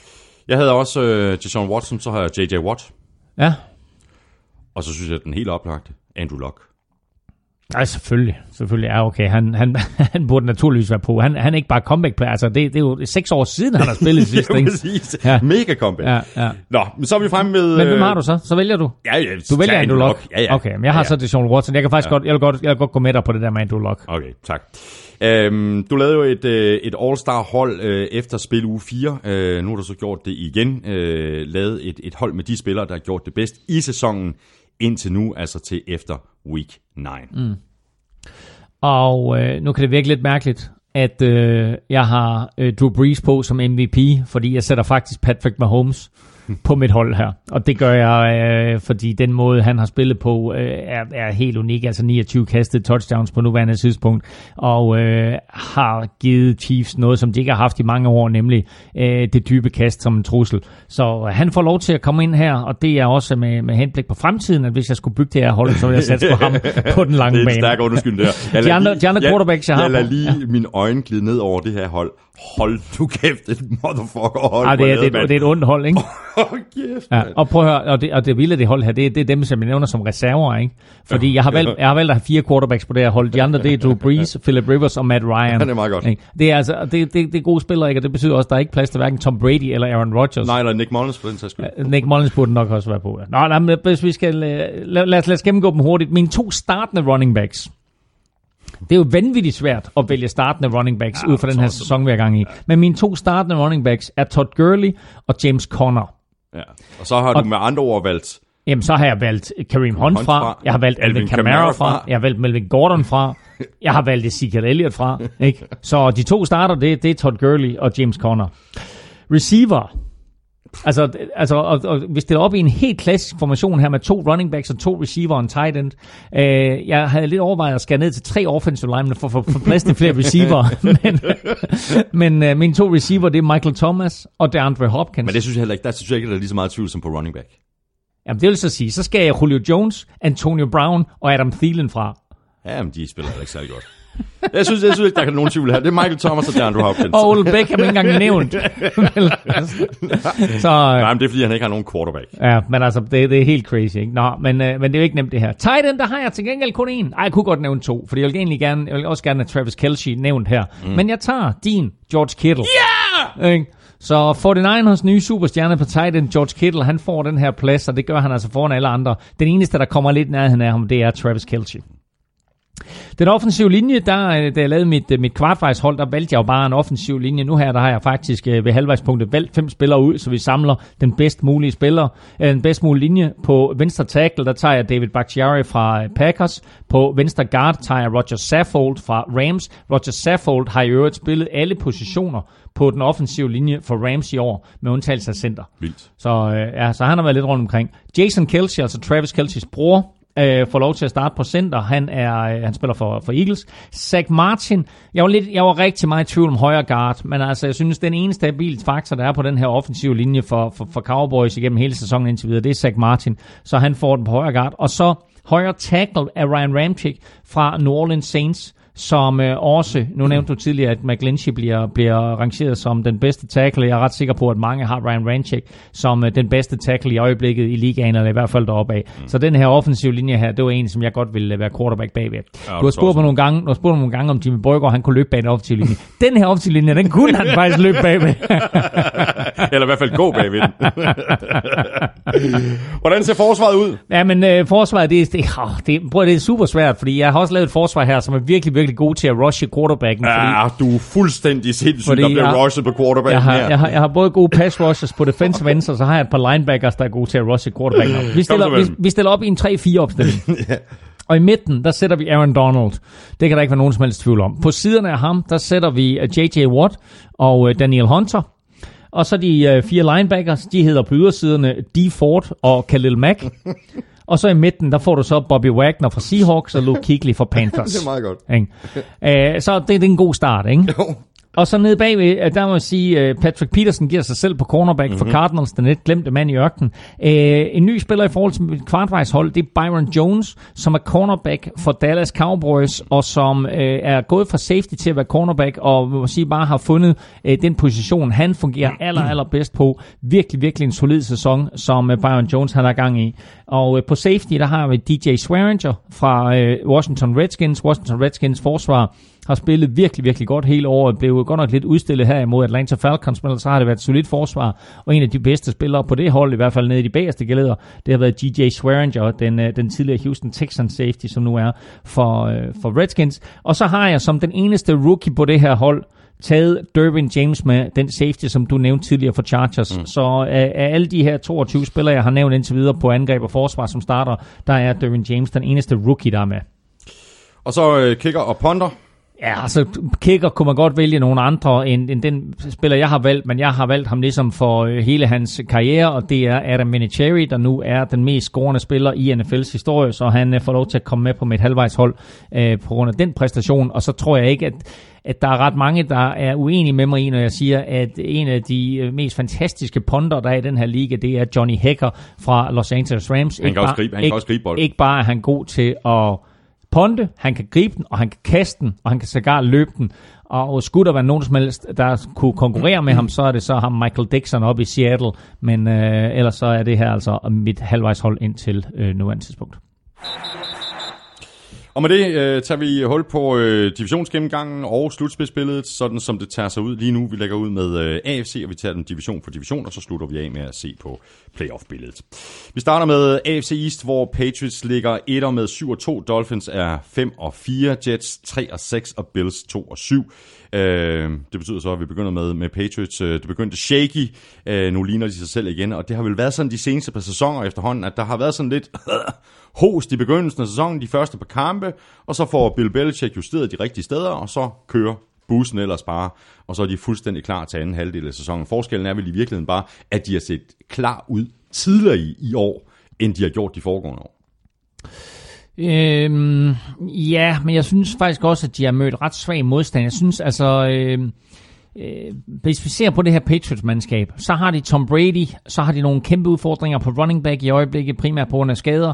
Øh, så har de enorme udfordringer på receiverpladsen til at starte med så løser mange af de problemer så ved, at de får Josh Gordon ind, mm. men vi har stadigvæk den her udfordring med, at Gronkowski er skadet, og når han spiller, så ligner han ikke en spiller, der har det godt. Nej. Øh, og det er i den måde, som det her Patriots-mandskab er skruet sammen på, der er det altså et kæmpe slag for dem at Gronkowski han ikke er der til at tage en stor del af presset af de andre spillere. Når Gronkowski er inde og er ved, altså øh, er rask, så er han en spiller, som kræver en eller to af modstandernes opmærksomhed hele tiden. Og uden ham, der kan man altså fokusere lidt på de andre spillere, og det synes jeg faktisk er, er, er det, der gør, at Patriots måske ikke scorer helt så mange point, som, og ikke er helt så effektiv, mm. som vi har set dem tidligere. Jeg synes også, at Tom Brady virker en lille smule langsom i sine bevægelser hister her, og synes, at han bliver sækket lidt for meget. Han er også 87, så... Han er, ja, er, er han kun 87? Okay. Nå. Forsvaret er typisk Bill Belichick forsvar, uden nogen superstjerner, starter lidt svagt, kan ikke rigtig finde sig selv, og så stille og roligt, så begynder de sådan at, at finde ud af, når du står der, så står jeg der, så tager du den, så tager jeg den. Alle har styr på deres opgaver, og øh, er der en spiller, der går ned, eller laver din udskiftning, eller hvad det nu måtte være, så er alle klar på den opgave, de skal gå ind og løse. Så øh, mens angrebet her skal finde sig selv, så er det det forsvar, der kommer til at vinde kampe for dem. Øh, jeg tror ikke, at Patriots kommer i AFC-finalen i år. Og, jamen, ja. ja. sådan er det bare. Altså, øh, jeg, jeg, jeg, jeg synes, at der er nogle mandskaber på AFC-siden i år, især øh, Chiefs og Chargers, som er så spændende. Men jeg, jeg, jeg, jeg er fuldstændig enig, Claus. Mm. Men hvis de skal til New England og spille... Men skal de det? Nej, nej, det siger jeg ikke, men hvis de skal... Ja, altså, altså, Char- Char- Char- Char- Chargers kan selvfølgelig komme til New England. Ja, præcis, ja. fordi altså, Patriots vinder divisionen, det er vi enige om, ikke? Jo, altså, øh, og, og det skal, der skal gå meget galt, hvis de ikke også bliver anden seed, ikke? Ja. Altså, jeg forestiller mig lidt, at Chiefs bliver første seed, og ja, så, bliver, ja. så bliver Patriots anden seed, ja. ikke? Øh, man skal bare lægge mærke til, at, at Patriots jo altså har slået Chiefs, ikke? Mm. Øhm, så... Øhm, så slutter de med samme record, så er Patriots første seed. Mm. Øhm, men øhm, en lille sjov statistik, og det er, at Patriots aldrig har været i Super Bowl året efter, de har tabt den. Ah. Ah. ah. Interesting. Ja. Super Bowl hangover. Præcis. Mm. Dolphins øh, ligger nummer to øh, i divisionen, fik en god start på sæsonen, 3 hold, øh, 3-0. Holdet er nu 5 og 4 og ligger som sagt på andenpladsen. Øh, det har været meget svingende. Øh, nu, nu talte vi om uh, Adam Gase som en træner, som måske måske ikke bliver fyret, fyret efter sæsonen, men han skal vel trods alt have noget credit og noget respekt for det, som han har præsteret med Osweiler. Ja, altså, de, de, jeg, synes, jeg synes, det de gør med Osweiler, det er, at de begrænser hans muligheder for at lave fejl. Og det er selvfølgelig også en, en disciplin i sig selv, Ja, og, en kunst, og en kunst i sig selv. Mm. Øhm, det er der, hvor jeg synes, at Adam Gaze han skal have ros. Det er for den kreativitet, han har vist på en masse plays. Altså øh, den måde, han har været i stand til at sætte øh, Jakeem Grant i scene på, og Albert Wilson i scene, og øh, til dels Kenny Stills, øh, har, været, har været rigtig, rigtig sjov at følge. Han som træner og spillerne har været uheldig med nogle skader. Altså Albert Wilson er skadet, og Kenny Stills har været ude og så videre. Øh, og det er aldrig nemt, når dine største playmakers, øh, de- går ned. Så øh, det er også derfor, jeg, jeg sagde det tidligere, jeg tror ikke, at Adam Gaze han, han, han bliver fyret, fordi han har gjort så mange positive ting, trods alt, mm. øh, men er udfordret på quarterbackpladsen, så jeg kunne godt forestille mig, at han vil have noget andet at lege med, end Ryan Tannehill og Brock Osweiler. Og så bliver Frank Gore jo bare ved og ved, og Kenyon Drake supplerer. Øh, begge ligger over 4,5 yards i snit. Mm. De får bare ikke bolden nok. Øh, de ligger nummer 18, øh, Dolphins, i rushing yards per kamp. Og det skyldes vel i virkeligheden også forsvaret, der har meget store problemer med at stoppe modstanderne, og så det vil sige, at Dolphins de går så over til at kaste mere end, end, end at løbe. Jo, men altså man skal, på den anden side, så skal man lægge mærke til, at det her forsvar jo rent faktisk holder dem inde i rigtig, rigtig mange kampe. Det her det er måske et af de mest undervurderede forsvar i ligaen. Øh, det er ikke et, et, et forsvar, der som sådan er sådan super profilstærkt, men øh, de har hævet et par free agents ind, og så har de Cameron Wake, og øh, Kiko Alonso spiller faktisk på, på et ganske fornuftigt niveau, langt bedre, end jeg havde troet, han ville gøre inden sæsonen. Øh, og, øh, og de har, de har et, par defensive backs også, som øh, i, i den grad øh, sætter deres mærke på alle kampe. Mm. Og fordi de har det her forsvar, så behøver de ikke at score vanvittigt mange point for at vinde kampe. Men altså, når der så bliver scoret øh, point imod dem, så har de ikke noget angreb, der ligesom kan sige, okay, altså, hvis I scorer mange point, så scorer vi også mange point, mm. fordi det, har, det angreb har de bare ikke i øjeblikket. Så det her, det er et, vej, det her det er et Miami Dolphins mandskab, som skal sætte sin lid til, at de kan kontrollere klokken via det her løbeangreb, via Frank Gore og Kenyon Drake, og så sørge for, at det bliver kampe lidt ligesom i weekenden, som bliver vundet med sådan 3 eller 7 point, aktivt et eller andet. Øh, og det skal være sådan nogle kampe, som hedder 2014 eller 2017, noget i den retning. Mm. De kommer ikke til at vinde en kamp i år, Dolphins, hvor de vinder 37-34. Scorer modstanderen over 30 point, så vinder Dolphins ikke. Så har vi Jets, der er 3 og 6. Øh, De er gået all in på øh, Sam Donald fra begyndelsen. Det giver fuldstændig mening, øh, selvom hans præstationer har været noget svingende. Han completer lige lidt over halvdelen af sin kast, og har kastet stort set lige mange øh, touchdowns og interceptions. Vi taler også om ham øh, i, øh, i vores tidligere podcast øh, i dag. Øh, det er jo heller ikke i år, altså 2018-sæsonen, at Jets satser på. De satser vel på 2019, 2020. Mm. Sam Darnold er inde, han skal lære at læse NFL-forsvarene, og, og, og det er det, øh, det handler om, gør ham klar til 2019-2020. Og det er præcis øh, det, de skal have gjort med Sam Darnold, det er at gøre ham klar. Men det, man også skal lægge mærke til, det er, at over de næste to år, så får Jets frigivet en frygtelig, frygtelig masse lønloft. Mm. Øh, og i og med, at de gør det, så er de altså i stand til at gå ind, eller gå ud og hente spillere ind på holdet øh, via free agency. De skal selvfølgelig også ramme plet i draften, men gør de det, så har de altså så mange penge at rute med, at de kan gå ud og blive en magtfaktor, når det er sådan, at vi snakker free agents. Så der, hvor det er sådan, at vi har set Rams og Bears og et par stykker andre være meget markante i free agency, øh, så kan det faktisk være Jets, som kommer ud og, og er den aktive part her, mm, den, der kommer til at dominere og, og, og så videre. Så gælder det om, at man ikke overforcerer det og kommer til at give for mange penge til en eller anden free agent, som måske ikke er de penge værd. Alle free agents nu her casher jo ind, og, ja. og de fleste får for mange penge i forhold til, hvad de er værd.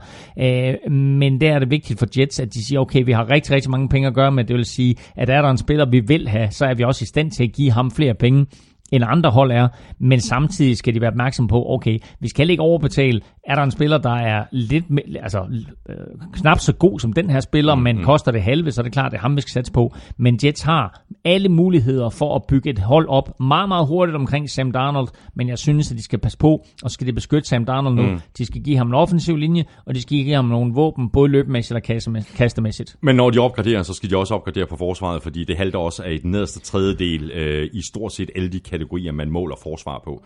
Øh, det, det, kører, det kører heller ikke helt optimalt. Men uh, som du selv øh, peger på, mm. altså, de får muligheden, fordi at de får frigivet en masse øh, penge, som de så øh, kan vælge at spendere enten i free agency ja. eller via øh, draft. Jo, men jeg synes faktisk, altså Jets forsvar, jeg synes faktisk, der er nogle rigtig, rigtig fine profiler der. Det er ikke så mange brikker, der mangler på det Jets forsvar i forhold til at blive rigtig, rigtig godt. Og sidste år, der hentede de to safeties ind, øh, ikke mindst uh, Jamal Adams, mm. som, øh, som også godt kunne have været nævnt som en, en mulig kandidat til halvvejsholdet. Øh, Jamal Adams spiller øh, brutalt, hårdt, hurtigt, øh, og er en, en øh, virkelig, virkelig markant figur på det her Jets forsvar. Der er andre Jets forsvarsspillere, som, som, som gør det godt også, så jeg synes ikke, de mangler meget mere end to eller tre brækker, for det er et rigtig, rigtig godt forsvar.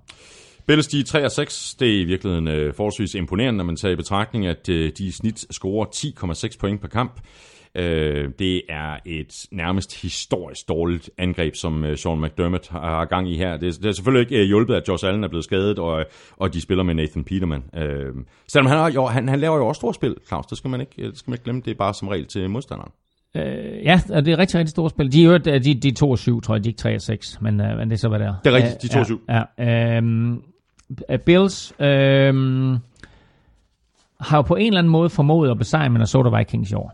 Øh, og dermed så har jeg meget, meget svært ved at tale negativt om Bills. Jeg synes jo faktisk, det er et af de bedste hold i NFL. Det var så selvfølgelig med Josh Allen som quarterback, men... Øh, Øh, men fakt, faktum er, at det her Bills-mandskab øh, heller ikke talentmæssigt øh, har særlig meget at gøre godt med, og nu øh, talte vi tidligere om, om, om coaches, der kunne være lidt i problemer, og der kunne Sean McDermott mm-hmm. i Bills også godt være lidt i problemer.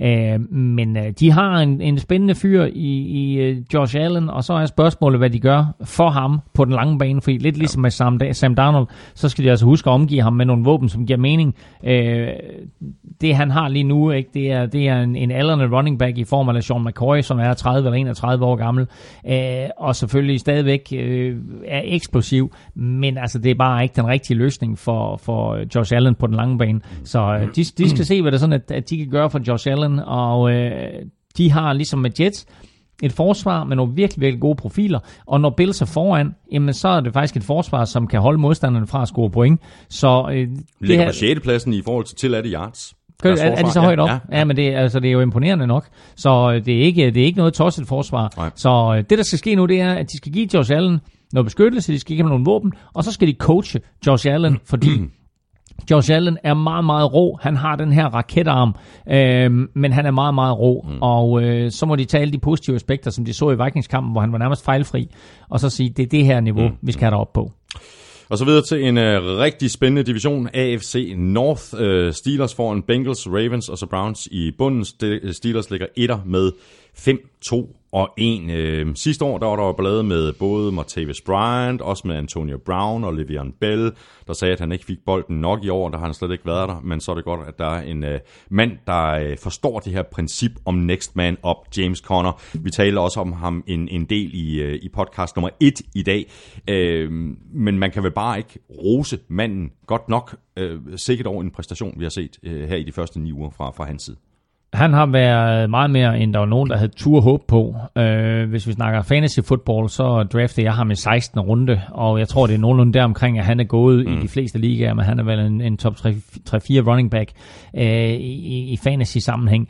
Øh, Steelers øh, tænker, da Le'Veon Bell han ikke kommer, nej, men så må vi jo hellere give James Conner bold, når han har set okay ud i, i preseason.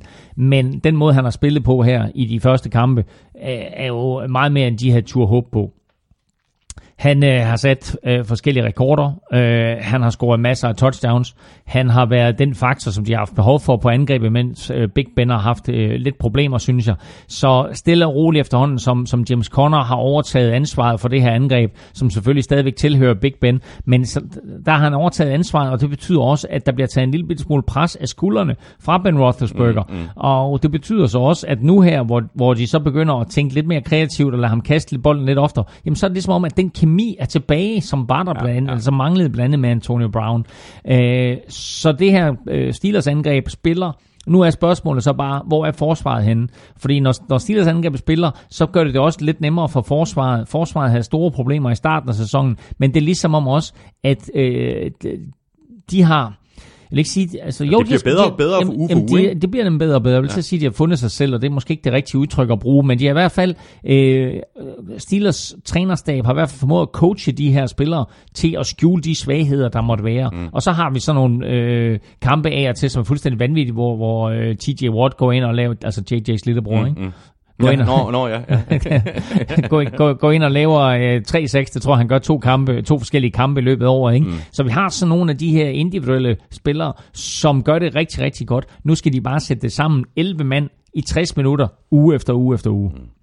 Bengals øh, ligger to i divisionen med 5 og 3. Øh, vi var begge to øh, meget lune på dem i begyndelsen af sæsonen. AJ Green har en stor del af æren for, at øh, Bengals ligger i en øh, position, hvor de burde kunne spille sig til en af wildcard-pladserne i AFC. Nu øh, må vi så desværre øh, undvære AJ Green øh, i de kommende to øh, spillerunder. Han undgik øh, heldigvis øh, mm. at skulle operere sig, og, og, og dermed misse, misse potentielt resten af sæsonen. Ja. Men de to næste kampe, der, der er AJ Green øh, væk.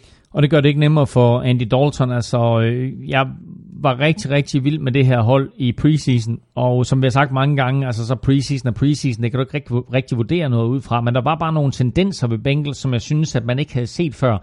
Og øh, de tendenser fortsatte i de første par spilleuger, og så er det øh, faldet en lille bitte smule fra hinanden. Øh, forsvaret er ikke nær så giftigt, som jeg øh, troede, det var i starten. Øh, Gino Atkins var en enmands her i starten af sæsonen. Han er blevet lidt mere anonym her i de senere par uger. Øh, du kan kaste imod det her forsvar. Og på angrebssiden, jamen øh, der øh, må vi sige, altså øh, de har, øh, de har været ramt af skader, øh, og en af de skader, som selvfølgelig har været øh, og er øh, allermest alvorlige for dem, det er tight end Tyler Eifert, og nu kommer AJ Green også til at mangle. Så de her næste to kampe, der kan, der kan Bengals altså sagtens gå hen og tabe dem begge to, og så går de pludselig fra en fænomenal start til de efter 10 kampe, Ja, 5 og 5. ja. Og hvad 5 og 5 efter 10 kampe, det er ikke slemt. Altså, øh, sidste år, der var Atlanta Falcons 4 og 4, det er de også i år, og sidste år, der kom de i slutspillet Falcons. Mm. Øh, så 5 og 5 kan du sagtens komme i slutspillet med, men med den start, som Bengals havde haft, eller har haft, øh, og det hold, og det talent, jeg egentlig synes, de har på, øh, på holdet i år, der skulle de på nuværende tidspunkt have været bedre stillet. Mm. Og, Men de øh, tillader for mange point på, på forsvaret. Ja, de, ligger, de ligger øh, øh, ranket 29 i point tilladt. Mm. Og hvis Ja. der er noget forsvar skal måles på, så er det på, hvor mange point mm. det tillader mm. modstanderen at score. Og det tillader simpelthen alt, alt, alt for mange point. Og så får du så, nu, nu ryger AJ Green ud, det vil sige, nu, mm. og Tyler Eifert, som du peger på, er, er ude for, for, for hele sæsonen, gør jo så også, at Bengals får svært ved at følge med, når forsvaret nu ikke kan følge med. Altså angrebet. Ja, ja, lige nøjagtigt, fordi de har faktisk tilladt mange point øh, hele sæsonen igennem. Men øh, nu her, hvor, hvor de så pludselig ikke har angrebet til at så er det klart, så, så bliver det kritisk for dem. Øh, det her, altså, jeg, jeg er nødt til at sige, at jeg, jeg, jeg, jeg tvivler på, at Bengals de kommer i slutspillet. Havde du spurgt mig for fire uger siden, så, så, så ville jeg nok have formodet, eller regnet med, at, at de har en god chance for det. Jeg tror, de får det svært mm. resten af sæsonen, og det gør de, fordi deres forsvar er til at tale med, og fordi de, de angrebsmæssigt ikke er lige så eksplosive, som de var i starten af sæsonen. Og så har vi Ravens, der er treer i divisionen med 4-5. Øh, De har tabt tre i træk til Saints, Panthers og Steelers, og det er der jo så ligesom ikke rigtig nogen skam i at tabe til de uh, tre hold, men de har altså tabt tre i træk. Uh, Flacco har spillet skidt de seneste par sæsoner, jeg synes, han har gjort det lidt bedre i år. Uh, jeg tror faktisk, det har, har hjulpet, at, de, at Ra- Ravens uh, draftede Lamar Jackson, uh, men det er stadigvæk ikke helt godt. Og vi talte om det også tidligere i dag. Nu er det måske kun et spørgsmål om tid, før vi ser Lamar Jackson komme ind og, og forsøge sig som quarterback. Ja, og jeg, jeg, tror, jeg tror, det er det, de har behov for os, fordi øh, alle talte om i preseason, at Flacco øh, så godt ud, og han var klar til at, at, at levere en sæson på højde med det. Han vandt Super Bowl, øh, og det så da også øh, fint ud til at starte med, ikke mindst fordi han, øh, han, var, han var effektiv på angrebet, og forsvaret spillede faktisk væsentligt bedre, end, end vi havde regnet med, og på det tidspunkt i starten af sæsonen der, der sagde alle, hold da op, jamen Ravens er det rent faktisk det bedste forsvar i NFL. Ja. Det, det så blev bevist, det er det ikke. Det er til at tale med, og finder man de rigtige huller i det her forsvar, øh, så kan det altså løses op. Øh, de har en, en enkelt kamp her for uger siden, hvor de laver 11-6, øh, og så i, i forrige weekend her imod, eller i, i søndags imod Steelers, jamen, så piller Ben Roethlisberger Ja, dem stille og roligt ja, fra hinanden, og James Conner har over 100 yards. Øh, så nej, det her det er ikke det bedste forsvar. Der er masser af store profiler på det her Ravens forsvar, og det er et godt forsvar.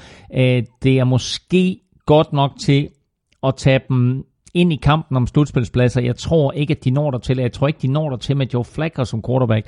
Så hvis de vil noget, Ravens, så tror jeg, de er nødt til at tage en chance. Og den chance hedder, at de starter Lamar Jackson. Så kan det være, at han bummer den fuldstændig. Så kan man sige, fint nok. Vi tog chancen. Vi prøvede. Mm, mm, og så sætter vi Flacco tilbage. Ja. Men før de gør det, der ved de ikke, hvad de har i Lamar Jackson. Fordi det er lidt det samme med Deshaun Watson. Deshaun Watson, han blev lidt kastet med ulvene, fordi, altså sidste år, inden han blev skadet.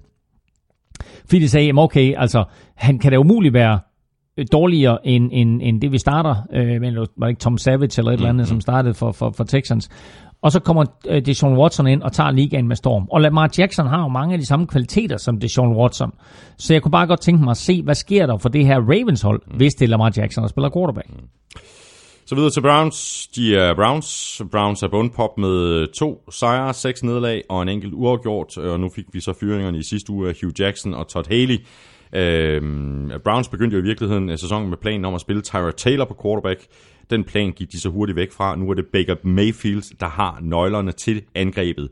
Øhm, og selvom vi jo i virkeligheden øh, begge to er, er, er tilhængere af at lade, lade, lade rookie quarterbacks sidde på bænken det første år, måske endda to år, så har det vel været det rigtige for det her Browns-mandskab at få øh, Baker Mayfield på banen, fordi han simpelthen tilhør, tilfører det her hold en, en, den energi, som det her hold har brug for. Ja, men bare det faktum, at han kom ind i den der kamp 3 imod New York Jets og overtager fra Tyra Taylor og fører sit hold mm. til en sejr efter de er bagud.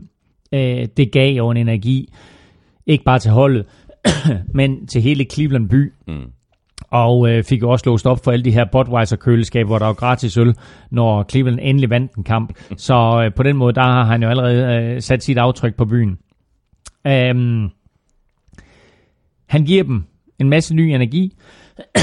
han giver dem øh, noget offensiv kraft, som de ikke har med Tyra Taylor. Nu skal de have fundet en offensiv hjerne, og det man sige, det var Hugh Jackson og Todd Haley jo også. Undskyld, skulle lige have en tår vand mm-hmm. der. Øhm, men de skal have fundet en offensiv hjerne nu, som kan tage alle de kvaliteter, der gjorde Baker Mayfield til en stjerne i college og overføre det til den måde, man spiller offensiv fodbold på i NFL nu her.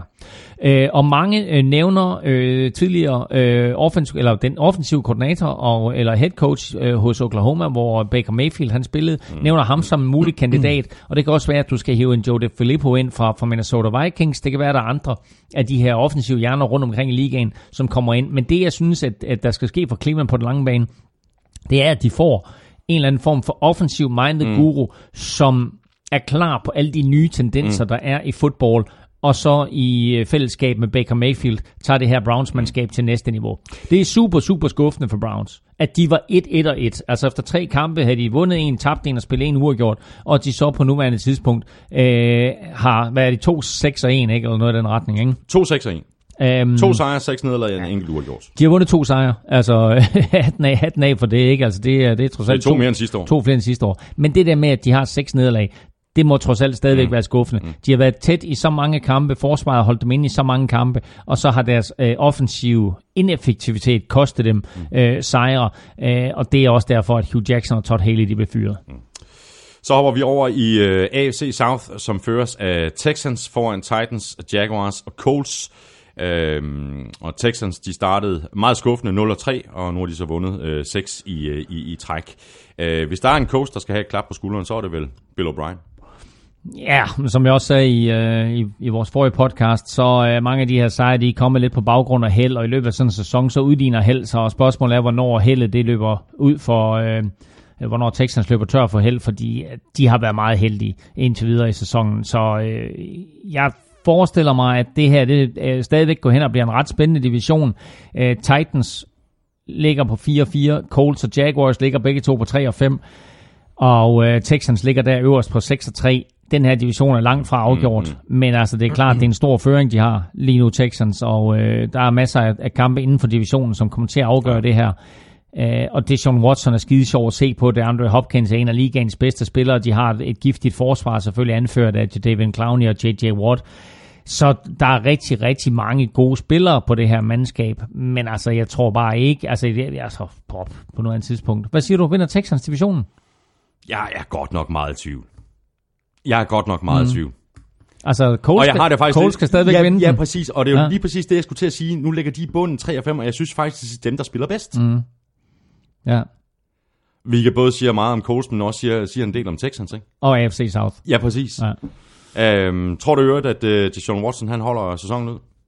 Altså, fordi han spiller jo som en pro bowler indimellem, mm. ikke? Når han mm. får tid af den mm. offensive mm. linje. Mm det er bare ikke altid, den offensive linje giver ham tid. Nej, altså de har en af de dårligste offensive linjer overhovedet, og øh, han løber for sit liv nærmest på samtlige plays. Øh, og når han gør det, så skal han jo netop huske, som vi har talt om så mange gange, så skal han huske at beskytte sig selv, og det gør han ikke altid. Så hvis, øh, hvis, hvis han skal overleve den her sæson, og øh, hvis Texans skal have en chance, så er det klart, at så skal han være quarterback. Mm. Øh, så han skal passe bedre på sig selv, han skal blive bedre til at slide, han skal blive bedre til at løbe ud over sidelinjen, han skal blive bedre til at kaste bolden væk, han skal blive bedre til at acceptere, at et play er okay, hvis det giver 0 yards. Ja. Altså, det er okay at, at lave en incomplete pass. Uh, Ja, så... samtidig er det faktisk det bedste play. Ja, præcis jo. Um, og øh, og det, det der, hvor han måske lige øh, skal, skal, skal coaches lidt og acceptere, at det her det er ikke, det er ikke college, mm. uh, men det her det er NFL, hvor de store drenge de spiller. Uh, så jeg er meget i tvivl om AFC South, Ja, om, om, om, om Texans vinder. Lige nu er de selvfølgelig favoritter, men altså det her, det, det kunne, alle, alle fire hold kan stadigvæk vinde divisionen. Ja. Og nu siger du, du, er, du er i tvivl om den her division, altså nu øh, kigger jeg lige mine noter her til, til Titans, de er 4-4. Jeg var i tvivl om, hvordan jeg skulle vurdere Titans før sæsonen. Jeg er i tvivl hver eneste uge, når jeg skal tage dem i, øh, eller hvis jeg skal vælge picks. Og jeg aner heller ikke, hvordan jeg skulle vurdere dem her ved, ved halvvejs øh, mærket og sæsonen ud. Mm. Gør du?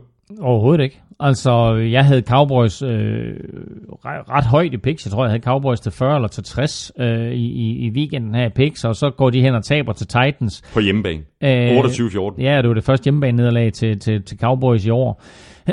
men, øh, men det var Texans mandskab, som var dominerende. Øh, efter første kvartal, der var det Texans, eller undskyld Titans, der dominerede på begge sider af bolden hele vejen igennem. Og øh, forsvarsmæssigt var vi godt klar over, at de var rigtig stærkt kørende. Angrebsmæssigt var det noget af det mest positive, vi har set fra Marcus Mariota hele året. Mm. Og kan de fortsætte den tendens, så er det jo lige ved, at jeg siger, at de er favoritter til at vinde AFC South. Men altså igen, hvor har vi Colts, og hvor har vi, Nej. hvor har vi Jaguars på den lange bane? Hvad sker der med Jaguars, når Fournette kommer tilbage? Så det her, det er, det er en, en super vanskelig division at sige noget om. Øh, det, er, det er fire middelmodige hold, med en masse gode spillere løbende rundt i den her division, og så er det øvrigt den eneste division med fire første runde quarterbacks. Jeg sidder lige og kigger op i loftet, fordi jeg, jeg tænker efter. Det er den eneste division. Ah, det kan jeg ikke lige... Øh. Men, det er, men det er rigtigt, at der er fire øh, første runde Ja, ja, ja. ja. quarterbacks i divisionen, Ja. ja. men jeg, kunne ikke lige, jeg skulle lige se, om jeg kunne finde nogle Ja. ja. andre divisioner. Jamen, jeg tror, altså, er en, sjovt, en, ja. en, Ja. NFC South havde det også ikke, men nu starter Fitzmagic foran James Winston. Ja, ja, så, ja. Jamen, uh, interessant. Så har vi uh, Jaguars, uh, der er 3 af 5. Jeg tjekkede mine noter fra sidste år, da vi lavede den her udsendelse. Dengang skrev jeg sådan her, Jaguars har det hele, undtagen en quarterback. Det var fuldstændig øh, korrekt. De havde det hele undtagen en quarterback. Ham har de øh, stadigvæk ikke. Øh, til gengæld så fungerer forsvaret heller ikke øh, specielt godt. Øh, og det er blandt andet, jeg tror også, du var inde på det, jeg kan ikke huske, om det var i, i Ja, ja, udsendelsen, vi lavede tidligere i dag, sagde- eller, ja. eller, eller i den her udsendelse, at det, det selvfølgelig også handler om, at Leonard Fournette er ude med en skade. Øh, han er ikke på, på, på banen på angrebet, så angrebsserierne kan blive længere, så forsvaret de kan sidde ude på bænken og, og, og, og få vejret og være friske og, og komme ind i spil igen. Så det er en, sådan en nedadgående ond øh, spiral, som, som Jaguars er ude i. Ja, og, og, og i og med, at, øh, at angrebet ikke rigtig scorer point, så bliver der jo sat endnu større pres på forsvaret. Øh, så vi må bare ikke øh, underkende den værdi, som Leonard Fournette han giver til det her øh, Jaguars mandskab.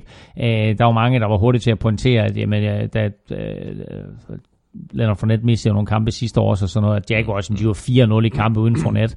Men altså, det er de bestemt ikke længere, fordi nu har de altså tabt fem kampe i år, ja. og øh, det var der ikke mange, der havde regnet med, at vi efter otte runder skulle sige, at Jaguars de var 3 og 5, og har tabt fem ud af de sidste seks. Altså, det er, øh, altså det synes jeg, det er helt vildt at tænke på. Det her, det var, det var en, en, en favorit hos mig øh, til at vinde øh, AFC South, og det var også en favorit til mig, for mig til at, til at vinde øh, hele AFC i år. Så det faktum, at de er 3 og 5 nu, øh, burde for de flestes hold være ens betydende med, at sæsonen var overstået. Men nu ligger de altså i en division, hvor alt kan ske, så ja. De, de kan stadigvæk godt gå hen og vinde den her division. Men den kamp, de spiller i den kommende weekend imod Colts, den er altafgørende. Ja, Ja, det er den sådan set for begge mandskaber. Både Colts og, og Jaguars 3 og 5 inden det her opgør.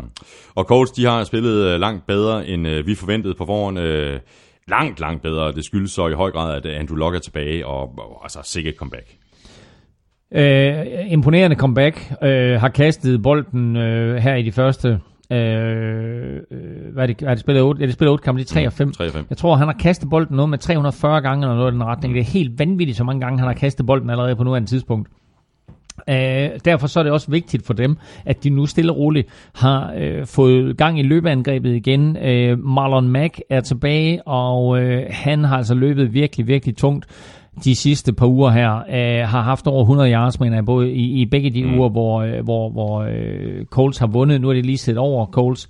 Og nu her, når de kommer tilbage, så skal de blive ved med at bygge på de kvaliteter, nemlig kombinationen af løb og kast, og ikke mindst det faktum, at den her offensive linje har været langt, langt bedre, end langt nogen bedre. overhovedet havde ja. kunne forestille sig. Uh, de har hævet et par unge uh, spillere ind, de har opgraderet via free agency, uh, de hævede en center ind i draften uh, sidste år, de hævede to guards ind i draften i år, uh, og har ganske udmærket tackles, så det her uh, Colts-mandskab uh, offensivt er noget bedre stillet. Andrew Locks comeback er noget bedre stillet mm. bag den her offensiv linje, end det man har været bag, en offensiv, bag den offensiv linje, som han for eksempel blev skadet ved for, ja. for, for to og et halvt år ja. siden. Ikke? Det var heller ikke så, godt.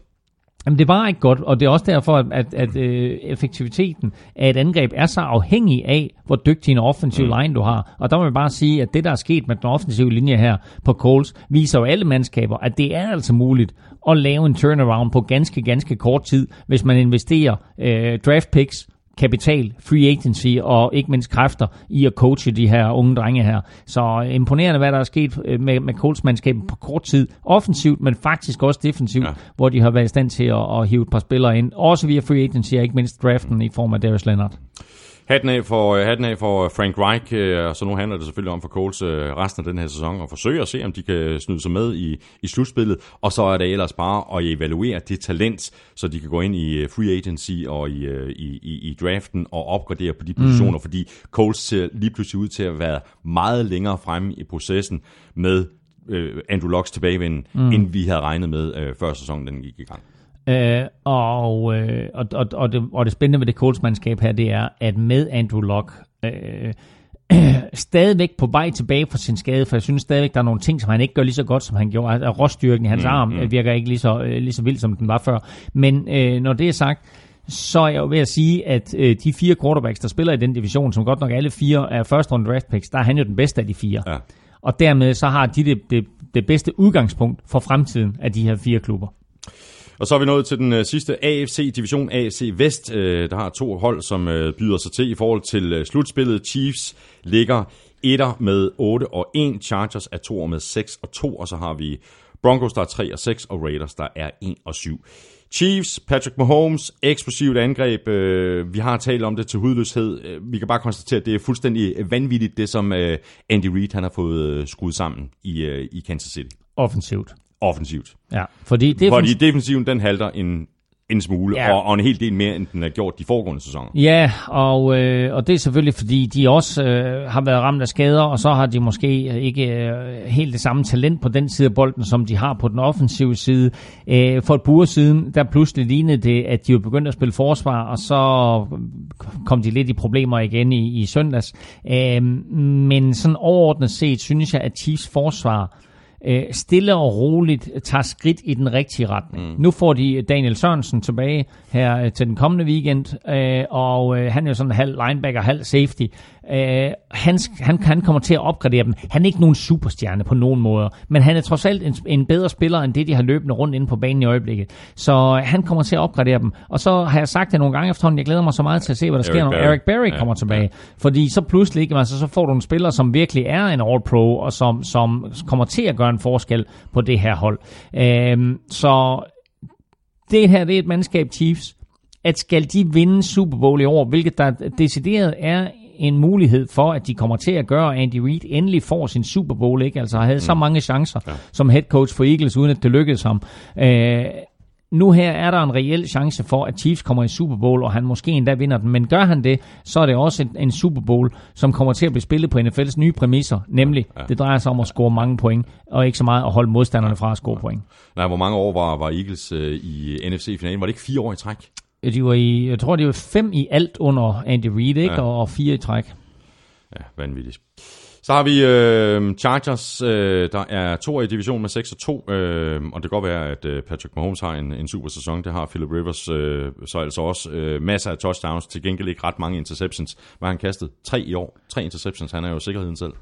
Det er han, og, øh, og, og det øh, jeg rigtig, rigtig godt kan lide ved Philip Rivers, det er, at øh, hvis du ser på, på den her draftklasse øh, fra 2004 med Eli Manning og Ben Roethlisberger og Philip Rivers, Så øh, er Eli Manning ved at synge på sidste vers. Øh, ben Roethlisberger øh, er jo skade på skade på skade. Og Philip Rivers ligner en øh, 24-årig knæk, der løber rundt derude og spiller fodbold og, og har det sjovt. Øh, det eneste tidspunkt, jeg har set ham sådan øh, stille en grimasse op, det var da Caleb Sturgis, han missede igen, igen, igen i, i søndags. Der kunne man godt se på, ja. på Philip Rivers, at der var, han, der var han rimelig lunken med situationen. Ja. Øh, og jeg kan godt forstå også, at han er pisse træt af, af den her kicker-situation, fordi det har været et tilbagevendende issue for øh, Chargers i så mange år, at de ikke har kunne finde ud af, og, og få noget stabilitet på mm. kickerpositionen. Så har de endelig Josh Lambo inden, ikke? og så sender de ham på porten, og så har han en guldsæson for Jaguars. Øh, og så har de Caleb Sturgis, og han er, er, er HT og er lige blevet fyret osv. Og når du har chancen, for, som Chargers har, du ligger i division med Chiefs, og det er jo ikke nogen nem division at ligge i, fordi Chiefs lige nu formodentlig er det bedste hold i AFC. når du ligger i division med dem, og du ved, at altså, alle sejre er vigtige, der er en stor sandsynlighed for, at vi kommer i slutspillet, men vi bliver nok kun wildcard-hold, så mm, altså, mm. Det, er, det er meget usandsynligt, at, ja. at vi overhovedet får en hjemmekamp. Så skal du vide, at du har en kicker, som kan afgøre en tæt kamp på udebane, eller på hjemmebane for en sags skyld, men altså, du kan godt komme i en tæt kamp på udebane, og så er det pludselig din kicker, der skal afgøre det hele. Og der er det altså rart, at du har en kicker, som du har tiltro til, og som du ved, jamen okay, ja. han smider den ind. Ja. Og der er der ikke noget, som Philip Rivers vil have mere, end at han sætter sit hold i position til at vinde en slutspilskamp på udebane, og så bliver den afgjort af, at den kicker, han brænder. Så øh, sørg nu for at give Philip Rivers en, en ordentlig kicker, øh, og så skal du se den, den gamle mand give det et sidste skud, det her, den her mulighed for at vinde ja, man, Super Bowl. Man kunne virkelig godt øh, unde ja. Philip Rivers at komme i en Super Bowl og, og, og også vinde øh, en, en, en Super Bowl.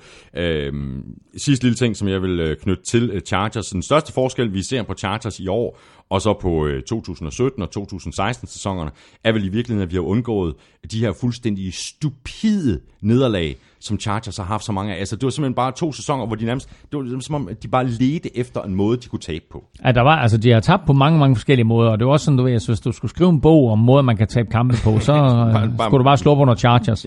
ja. men mange af de kampe, var også øh, på baggrund af kickerfejl. Mm. Øh, og nu, øh, nu håber jeg, at de får det her elimineret, øh, og at, at Michael Batchley kan, kan løse de der problemer. Og så må jeg sige, øh, apropos det her med at få spillere tilbage fra skader, øh, Joey Bosa øh, har været skadet indtil videre hele sæsonen, og øh, han har også en force. Han har spillet øh, 28 kampe i NFL.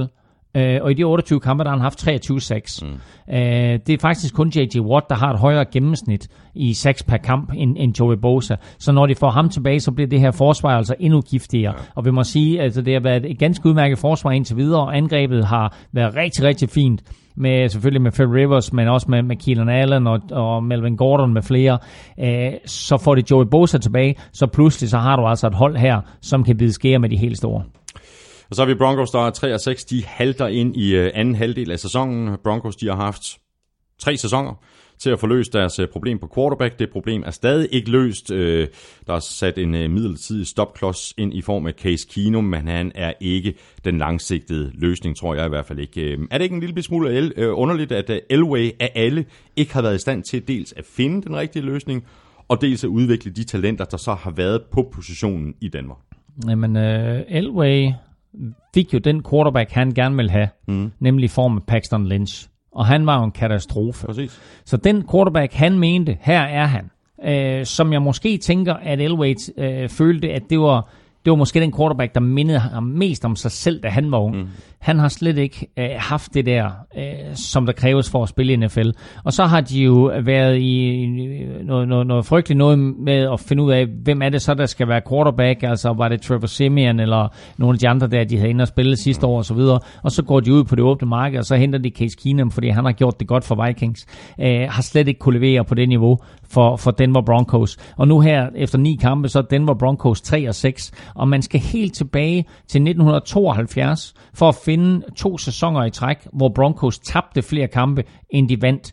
Ellers så har de hver evig eneste øh, år eller hver andet år vundet flere kampe, end de har tabt. Så øh, Vance Joseph, han er altså som sagt øh, dead man walking her, og, og forlader han Denver efter den her sæson, hvilket han med stor sandsynlighed gør, øh, så bliver han også den første coach siden 72, som har tabt to sæsoner i træk, eller tabt flere kampe to sæsoner i træk, end, end han har vundet. Så øh, det her, det er et øh, Denver-mandskab, som efter de vandt Super Bowl 50 øh, over øh, Carolina Panthers med, øh, med, med Peyton Manning ved roret, øh, mere eller mindre kun er gået i en retning, ja. og det er nedad. Ja, fordi det her forsvar, altså med, med spillere som Von Miller og Bradley Chop, altså det var simpelthen det var et forsvar, som, som alle andre hold skulle frygte. Mm. Men, men man frygter ikke den øh, Broncos Nej, øh, forsvar. Altså, øh, Jets beviste, at man kunne løbe på dem, og det er der andre hold, der har bevist, at man kunne også. Jeg tror, de havde to kampe i træk, hvor der var øh, mandskaber, der løb for over 200 yards på dem. Pass rushet er der selvfølgelig, men du kan stadigvæk kaste på dem. De, kan, de, de havde sådan en overgang med at kalde sig selv for no-fly zone. Ja. Men øh, altså, der er, der er flyopvisning ja. over, over Mile High Stadium hver uge. Ja. Og så er vi fremme ved øh, Raiders, der er 1 og 7. Øh, jeg skrev sådan her øh, sidste år, Raiders har været en kæmpe skuffelse i år. Øh, det kan jeg faktisk ikke skrive i år, øh, da mine forventninger var meget små til øh, det her John Gruden-projekt, og han har vel i virkeligheden levet op til mine forventninger. Hvad siger du? Nej, det er, det er faktisk vildere, end det man havde frygtet, fordi øh, altså... Øh, Gruden kom ind, og jeg havde jo lidt håbet på, at han kunne komme ind med noget energi, og han kunne øh, give Derek Carr nogle fif, og, og føre Derek Carr ind i det her system, som han gerne vil sætte ind Gruden, som er et meget, meget kompliceret system. Øh, og der er der også sådan sporadiske tendenser til, at vi kan se, at altså, der er nogle ting, som sådan stille og roligt går op for Derek Carr, men øh, det er den spillemæssige del af det. Øh, den del, hvor han jo også mere eller mindre har, har øh, ubeføjet magt, det er jo... Øh, altså på, på, på sammensætningen af truppen, og hvilke spillere man vil skille sig af med, hvilke spillere man hiver ind. Og der må jeg sige, altså, vi har jo kritiseret ham meget for at smide alle de her spillere på porten. Men han skiller sig af med nogle spillere, som måske er oppe i årene, eller som kunne indbringe draft picks. Og det her år øh, vil forhåbentlig ikke være det år, som man tænker tilbage på, når man tænker tilbage på, på øh, John øh, Grudens karriere som, som træner for Raiders. Forhåbentlig, så får han nogle draft, med de her draft picks, får han nogle spillere ind, som kan være med til at øh, give noget ny energi og, og ligesom bygge det hold op, som skal være øh, Las Vegas Raiders. Mm. og så er det forhåbentlig de år, vi tænker tilbage på, når vi, når vi tænker på Grudens karriere som træner for, for, for Raiders i anden ombæring det her år her, det er lige til glemmebogen. Og øh, jeg vil sige, at den måde, som vi også talte om i den, i den første podcast i dag på, at, at uh, Gruden spiller har givet op, mm. det er bekymrende. Ja, det er det virkelig. Så røg vi igennem øh, samtlige hold i, fra AFC, øh, så er vi fremme ved øh, at tage et kig på øh, slutspidsbilledet, sådan som det ser ud lige nu. Øh, første seed er Chiefs, andet seed Patriots, tredje seed Steelers, fjerde seed Texans, femte seed Chargers og 6. seed Bengals, og så kommer de ellers øh, derned af in the hunt for øh, de her slutspilspladser. Øh, Dolphins, Titans, Ravens, Jaguars, Colts, Jets, Jets, Broncos, Browns, Bills og Raiders. Og det er selvfølgelig ikke dem alle sammen, der har en chance for at komme i slutspillet, men det er altså sådan, at det totale slutspilsbillede tager sig ud lige nu, også hvis man går ind på, på nfl.com. Mm. De bliver først sorteret fra, når det matematisk set ikke er muligt for dem længere at komme med i slutspillet. Jamen, det er da positive nyheder for Raiders. De er matematisk set de, stadigvæk de er i spil. De er stadigvæk i spil. Jamen, hvad siger du til øh, sådan, som, øh, som holdene tager sig ud lige nu? Chiefs, Patriots, Steelers, Texans, Chargers og Bengals. Det største spørgsmålstegn, øh, vi kan sætte, det er vel ved, ved Texans. Som ja. lige nu er med, altså som divisionsvinder, ikke? Øh, jo, altså af de fire der, altså det er klart, at AFC South bliver, bliver, bliver, bliver super spændende. Altså med mindre Texans, de bliver ved med at vinde kampe. Man skal lige lægge mærke til, at, at selvom øh, jeg siger, at Texans ikke nødvendigvis er et specielt godt hold, så har de en utrolig, øh, et utroligt nemt kampprogram mm, tilbage. Mm, mm. Så altså, øh, det skulle undre mig, øh, om de ikke vinder. Altså som minimum 9, og vel sagtens 10, og måske endda flere kampe end det. Øh, så derfor så bliver det svært for de andre hold selvfølgelig at nå Texans, i og med, at de er på 6 og 3 allerede. Men jeg tror bare, at, at de andre hold, Titans Titans og Colts måske begge to faktisk er bedre mandskaber end Texans. Men altså, man kan ikke tage fra Texans, at de har vundet 6 ud af 9 Nej. kampe, og, øh, og, og, og, og kommer de på 10 øh, sejre i den her division, altså, så får de andre hold bare svært ved at nå dem. Øh, så altså, det, det, det kunne godt øh, gå hen og blive Texans, der bliver den der fire der. Så har vi selvfølgelig øh, Chargers som wildcard hold lige nu, og så, øh, og så Bengals, og der er jeg lidt i tvivl om, hvad der kommer til at ske med Bengals på den ja, lange bane. Ja. Øh, men altså, der er jo heller ikke, altså der er ikke frygtelig, frygtelig mange om budet, men altså man kan godt forestille sig, altså hvad med et hold som Miami Dolphins, som, som sådan krøb sig i slutspillet der for to mm, år siden, mm. kunne de gøre det samme igen?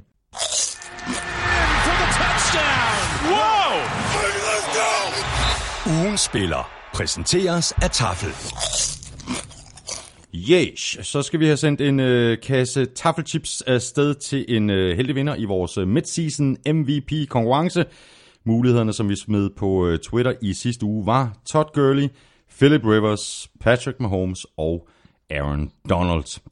Rivers fik øh, 6% af stemmerne, Aaron Donald fik 7%, Gurley fik 22%, og den suveræne vinder, Patrick Mahomes, fik 65% af stemmerne. Hold da. De er tosset med øh, Patrick Mahomes mm. derude, Claus, ligesom vi vel sagtens også er. Ja, og ligesom øh, Korsmeden er. også og hans kone. Ja, exactly. Og Du, er øh, man forvirret over det der, så skal man lytte til den forrige podcast. Ja, der bliver sunget. Der bliver sunget smukt tostemmigt en dag. Du øh, tager fat i taffelsækken, Claus, fordi du er jo, som alle ved, lykkens skud ind. Ej, det er helt tre gange på en dag. Det stiger mig til hovedet. Godt, og der er fundet et enkelt navn her. Der er selvfølgelig Patrick Mahomes. Så der står faktisk Pat Mahomes, hvilket, Pat er, Pat, Mahomes. hvilket er Patricks far, der var pitcher for Minnesota Twins. Uh, vi skal et smut uh, hjem til hjemstavnen. Vi skal til Herning. Nærmere betegnet en lille forstad, der hedder Snejbjerg, og det er Jens Christian Kirk, der har vundet. Stort tillykke til dig, Jens Christian øh, Kirk. Jeg sørger for, at der bliver sendt nogle tips afsted til dig en af dagene, eller, eller det vil sige, det gør MVP Christina på tafel, men jeg prikker hende lige på skulderen og siger, at vi har en vinder, og så sørger hun for resten. Og hvis øh, du også godt kunne tænke dig at vinde sådan en øh, kasse med øh, tafeltips, så har du chancen igen i næste uge. Vi nominerer tre spillere til vores almindelige ugens spillerkonkurrence, og det gør vi mandag i næste uge, fordi vi optager podcasten en dag øh, før tid, fordi at Claus skal til USA. Og så gør du altså ligesom du plejer at gøre. Du stemmer på din favorit på mailsnablag.nflshow.dk, og det gør du ved at skrive dit bud i emnelinjen, og i selve mailen, der skriver du dit navn og adresse, og så er du altså med i kampen om en kasse med vanvittigt mange poser taffelchips. Og så tager vi et øh, kig på NFC-halvdelen, og vi gør det på øh, nøjagtigt på samme måde, som vi gjorde det med øh, AFC, division for division, og så kigger vi på playoff-billedet til sidst. Og vi lægger mod ud med øh, NFC East og Redskins, der fører den division foran Eagles, Cowboys og Giants. Redskins er 5 og 3, og hvis man havde sat penge på det inden sæsonen, jamen øh, så havde det øh, sandsynligvis givet rimelig gode penge retur.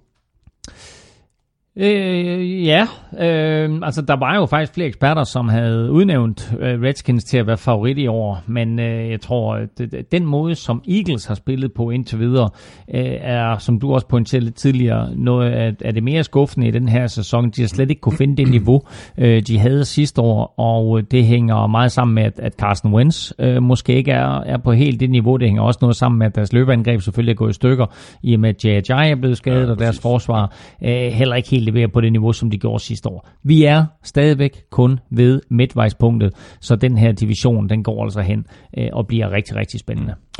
Skiftet fra øh, Kirk Cousins til Alex Smith er vel gået fuldstændig gnidningsløst. De har vel fået det i Alex Smith, som de gerne vil have, altså en quarterback, som spiller sikkert, som ikke øh, mister bolden. Øh, han completer omkring, jeg tror det er lige knap øh, 65% af sine, øh, sine kast. Mm.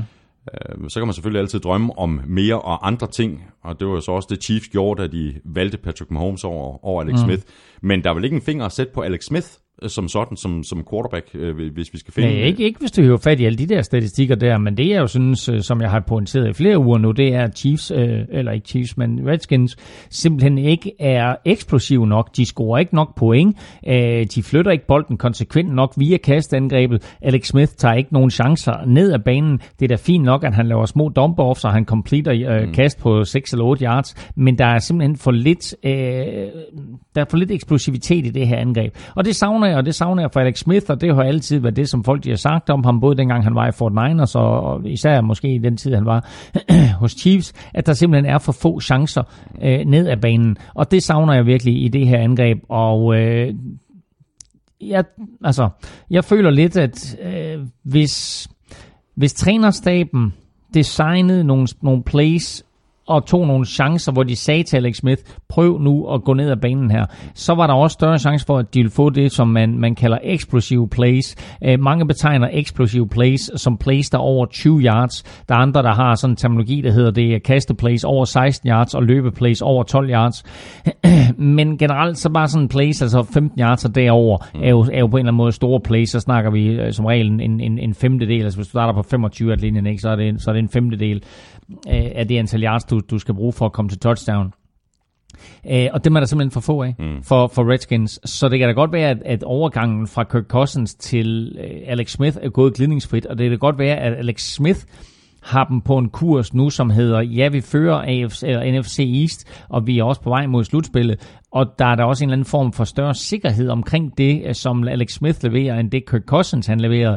Men det er bare ikke så sjovt at se på. Nej, det er det ikke, men, men de, de, de slipper for al øh, balladen omkring Kirk Cousins. Hvad skulle de nu gøre? Vil, vil, vil de tage ham? Vil, vil de give ham lang kontrakt og sådan noget? Det var sådan en ongoing diskussion i, i flere år. Den er de... mm. I, i, Ja, ja, nu er den parkeret Ja, nu er den, øh, ja. den de sluppet ud af. Og så bliver vi nødt til lige bare lige at nævne øh, Adrian Peterson, der, mm. der har en, en, en, en fantastisk sæson, en meget bedre sæson, end, end, end nogen af os havde, havde, havde troet på forhånd. Ja, helt sikkert. Altså, han, øh, han er øh, 33 år gammel, og øh, Redskins de tog en chance på ham, da de, de, de, de drafter jo den her unge fyr, der hedder Darius Guys, og Darius Guys han bliver skadet, og så ser det ud til, at øh, det skal være Rob Kelly, som, som skal være startende running back, og så øh, siger trænerstaben, nah, lad os prøve at tage en, tage en chance på en fyr, der hedder Adrian Peterson. Ja. Og Adrian Peterson havde holdt sig i form, og øh, det stod nærmest klar for det øjeblik, at han trådte ind i, i træningsfaciliteterne, at han kom til at overtage starterjobbet, men der jeg tror ikke, der var mange, mange, ret mange, der havde regnet med, at han skulle gøre det så godt, som han Nej, gjorde. nej. Havde øh, en svær kamp mod Falcons i den forgangne weekend, men ellers så har han gjort det rigtig, rigtig flot. Øh, både løbet mange yards og øh, scoret mange touchdowns. Eagles er flyvende, sådan skrev jeg øh, sidste år i mine øh, noter. De forsvarende mestre har ikke været flyvende i år. De er 4-4. Øh, Sidste år der fik de Jay tilført til holdet. I år, som du også lige sagde for lidt siden, så har de mistet Jay til en, en, mm. en skade. Og det kan vel, øh, altså det tab kan vel nærmest ikke overvurderes. Altså, du, du har Darren Sproles, du har Wendell Smallwood, mm. du har Corey Clement. Mm. Der er jo ikke nogen af dem, der er Ajayi og kan det, som han kan. Hvem er nemt på running backs der? Darren Sproles, Wendell Ja. Smallwood, Ja. Corey Clement. Ja. Og så har de, så har de fået ham her, Josh Adams, mener han hedder, som er den her nye running back, øh, som, som øh, fik mere eller mindre sit gennembrud i forbindelse med London-kampen. Og jeg tror, at han er sådan fremadrettet, at den spiller, som de vil give hovedparten mm. af, af, af, af de her touches, der kommer i løbeangrebet, og så bruger de de andre spillere til at kaste til.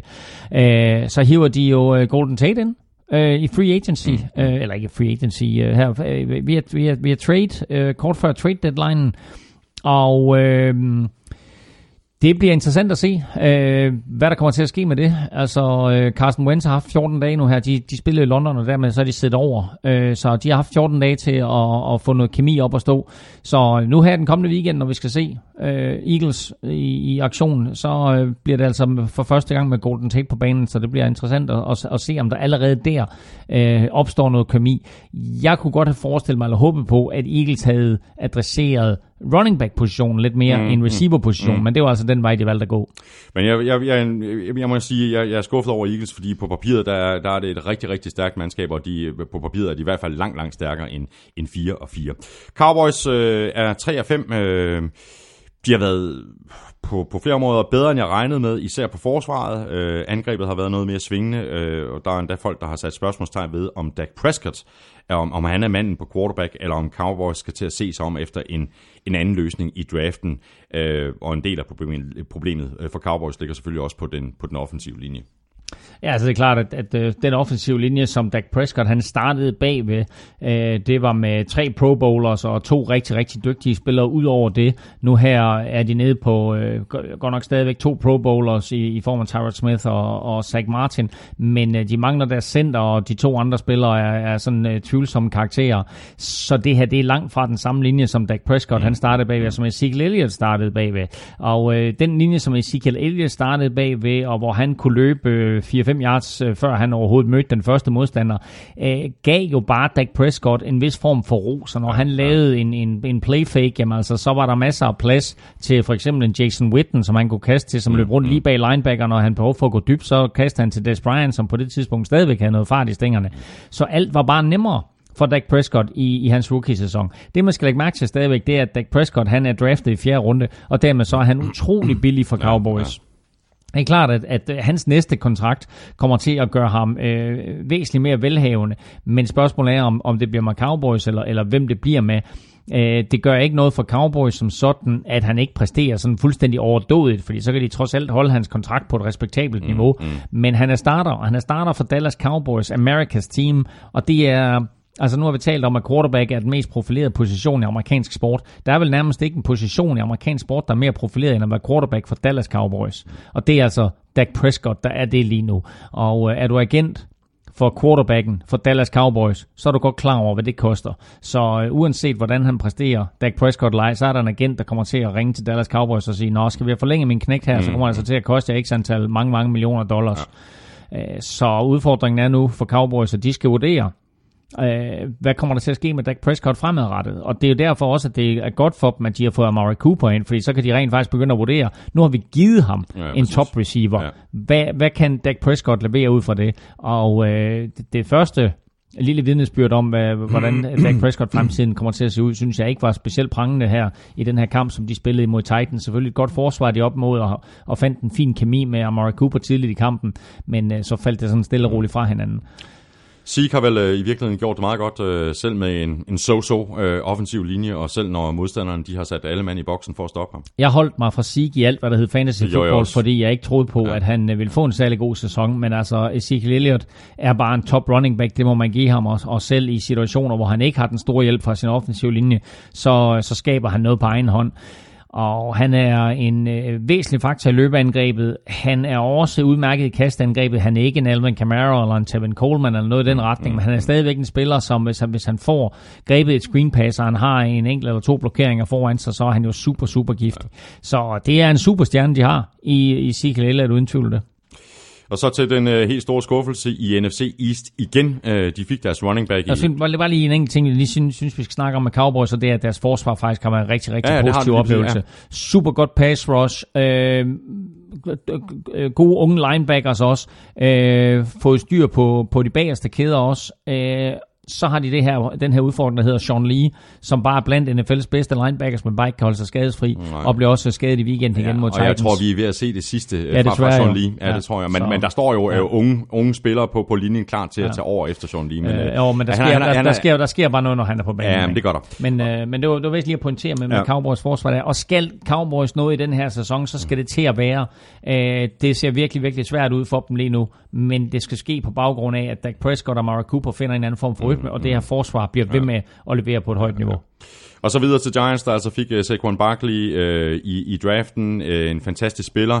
Uh, jeg har stadigvæk til gode at, at, at, at se et, et hold sådan bygge op omkring en, en running back, uanset hvor god han er. Uh, så vi, vi er tilbage ved, ved spørgsmålstegnet omkring uh, Eli Manning. Uh, og så i virkeligheden også den offensive linje, som vel, altså det, det vel tæt på at være en joke, ikke? Giants offensiv. Jo, og det, og det er det jo, og det var det jo allerede sidste år, og så øh, besluttede det sig for, at nu går vi ud og investerer en frygtelig masse penge og hiver Nate Solder ind fra, fra Patriots og gør ham til den bedst betalte lineman i NFL, hvilket han slet ikke er berettiget til, og så drafter de en fyr, der hedder Will Hernandez, som rent faktisk har spillet rigtig, rigtig godt og har været en positiv oplevelse for dem. Øhm, men den offensive linje er hullet som at sige, og øh, Eli Manning har det ikke nemt dernede. Saquon Barkley har det ikke nemt alligevel, så formår han jo kamp efter kamp at skabe et eller to kæmpe store spil. Øh, han er bare sjov at se på. Altså, hvad han kan få til at ske. Hvis du, hvis du, hvis du tegner sådan en kvadrat, der går fra den venstre tackle til den højre tackle, og så øh, nogenlunde samme bredde fremad, øh, inden for, inden for det område der, hvor der, hvor der står øh, 6-7 forsvarsspillere og 5 offensive linemen, hvad Saquon Barkley han kan få til at ske inden for det der lille bitte område, det er jo helt, helt, helt unikt. Øh, så han er super sjov at se på. Giv ham en offensive lineman eller to mere, og overvej situationen på quarterback-positionen, og så tror jeg faktisk, at Giants de ja, har øh, ja.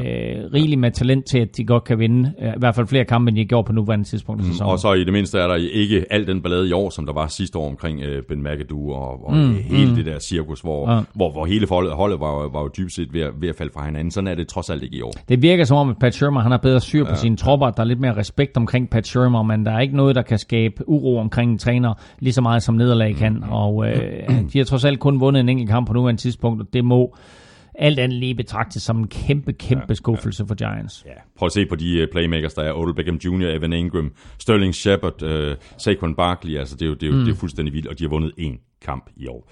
Så videre til en uh, super spændende og uh, fuldstændig uforudsigelig division, NFC North, uh, der lige nu uh, noget overraskende fører sig Bears med 5 og 3, så følger Vikings med 5, 3 og 1, og så er der et lille hul ned til Packers, uh, der er 3, 4 og 1, og Lions med 3 og 5. Bears kæmpe positiv overraskelse i år. Vi vidste godt, at der var sådan en spændende ting undervejs, men det ser bedre ud end forventet. I hvert fald, end jeg havde forventet.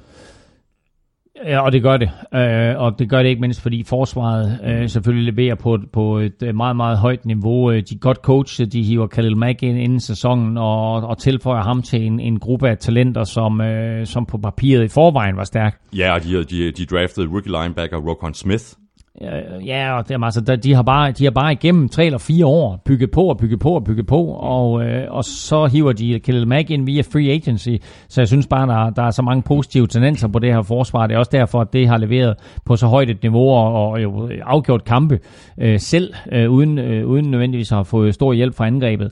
Æh, så det er den positive side. Den negative side er selvfølgelig, at, øh, at de er ramt af småskader eller, eller store skader. Khalil Mack selv er skadet lige nu. Øh, håber selvfølgelig, at han kommer tilbage til weekenden. Mm. Så er, er receiver Allen Robinson, som skulle have været et stort mål for Trubisky, han er skadet. Og så gik Kyle Long jo ud nu her øh, i, i weekenden, og øh, er ude i hvert fald 6-8 uger. Jeg tror faktisk, de smed ham på injured reserve, og dermed så er han også ude i 8 uger. Mm. Øh, og det er et kæmpe slag for den her offensiv linje. Kyle Long er jo bror til Chris Long, som øh, vandt Super Bowl både med Patriots og med med Eagles og, og jo et søn af, af legendariske Howie Long. Og uh, Kyle Long er bare sådan en, en, en, en hård bundeknøs i midten af den der linje der, som bare smadrer alt, hvad der står foran ham, og bare sørger for, at der er beskyttelse til quarterbacken. Øh, og fjerne ham fra den der offensive linje, han er vel sagtens den bedste offensive ja. lineman, de har det kommer til at gøre ondt, og det er sådan en spiller, som du ved, altså, der er selvfølgelig altid fokus på running backs og receivers og quarterbacks, når de bliver skadet, men at tage sådan en fyr som Kyle Long, og så fjerne ham i 8 uger for, for, for, for Trubisky og company, det, det er ikke det, de har behov Nej, for lige nu. Nej. Head coach uh, Matt Nagy, han gør vel, uh, hvad han kan for at designe spil til Mitchell Trubisky, uh, sådan uden at gøre det alt for kompliceret. Uh, vi har jo talt om Trubisky uh, masser af gange i løbet af sæsonen. Det er stadigvæk, uh, det er stadigvæk meget svingende fra, fra hans side, og det er også for tidligt sådan at kaste håndklædet i ringen. Fordi vi er ikke ude i noget sådan Blake Bortles-agtigt her, vel? Nej, altså jeg synes, en quarterback, det er, der går meget, meget højt. Øh, mm. Altså han bliver draftet to år, ikke? Mm. Um, og du har, øh, det, er selvfølgelig også en urimelig sammenligning, men altså så, så kan du øh, sammenligne med, mm. med Patrick Mahomes, mm. som bliver taget mm. øh, langt senere, ikke? Jo, altså... Øh, øh altså, sammenligningen er ikke så urimelig. Trubisky vil tage to, og Blake Bortles vil tage tre, og de er begge to gode atleter. De er begge to øh, stærke arme med, med masser af succes i college. Øh, jeg var, øh, jeg var super høj på Blake Bortles, da han kom ud af college. Han har aldrig nogensinde levet op til det, jeg havde håbet på, eller det, som Jaguars havde håbet på. Trubisky har vist elementer af storhed, og Matt Nagy har også fundet nogle, nogle måder at få hans talent foldet ud på mm. rigtigt. Uh, vi havde den her kamp, hvor det ikke mod Buccaneers, hvor han kastede seks touchdowns. Mm, hvor det jo var selvfølgelig fremragende kast af Trubisky, men det var også bare godt designet ja, plays. det. Ja, det var det. Altså det var sådan Sean McVay, Kyle Shanahan-agtigt ja, ja, på den ja. måde, som, som Bears receiveren løb fri på. Ja, det på. hele var skimet åbent. Ikke? Præcis, ikke? Altså det var, det var, det var designet øh, af de her plays her, som, som, som gjorde Trubisky så god i den kamp. Øh, og det har de faktisk formået i mange kampe at gøre for Trubisky nu skal han tage næste skridt også, at det er sådan, at de tidspunkter, hvor der sådan er alle de her øh, ting, som er designet for ham, at når de ligesom bryder sammen, og det ikke er helt på banen, som det er på papiret, at så skal han være i stand mm, til at tage nogle gode beslutninger. Og igen, øh, det samme som vi talte om med Deshaun Watson. Nogle gange der er det okay bare at kaste bolden væk, og nogle gange der er det okay at løbe out of bounds, og så videre. Øh, det er ikke alle plays, der behøver at være positive plays. Mm. Så det skal, han, det skal han lære, og så i det hele taget skal de bare arbejde med hans beslutningsproces.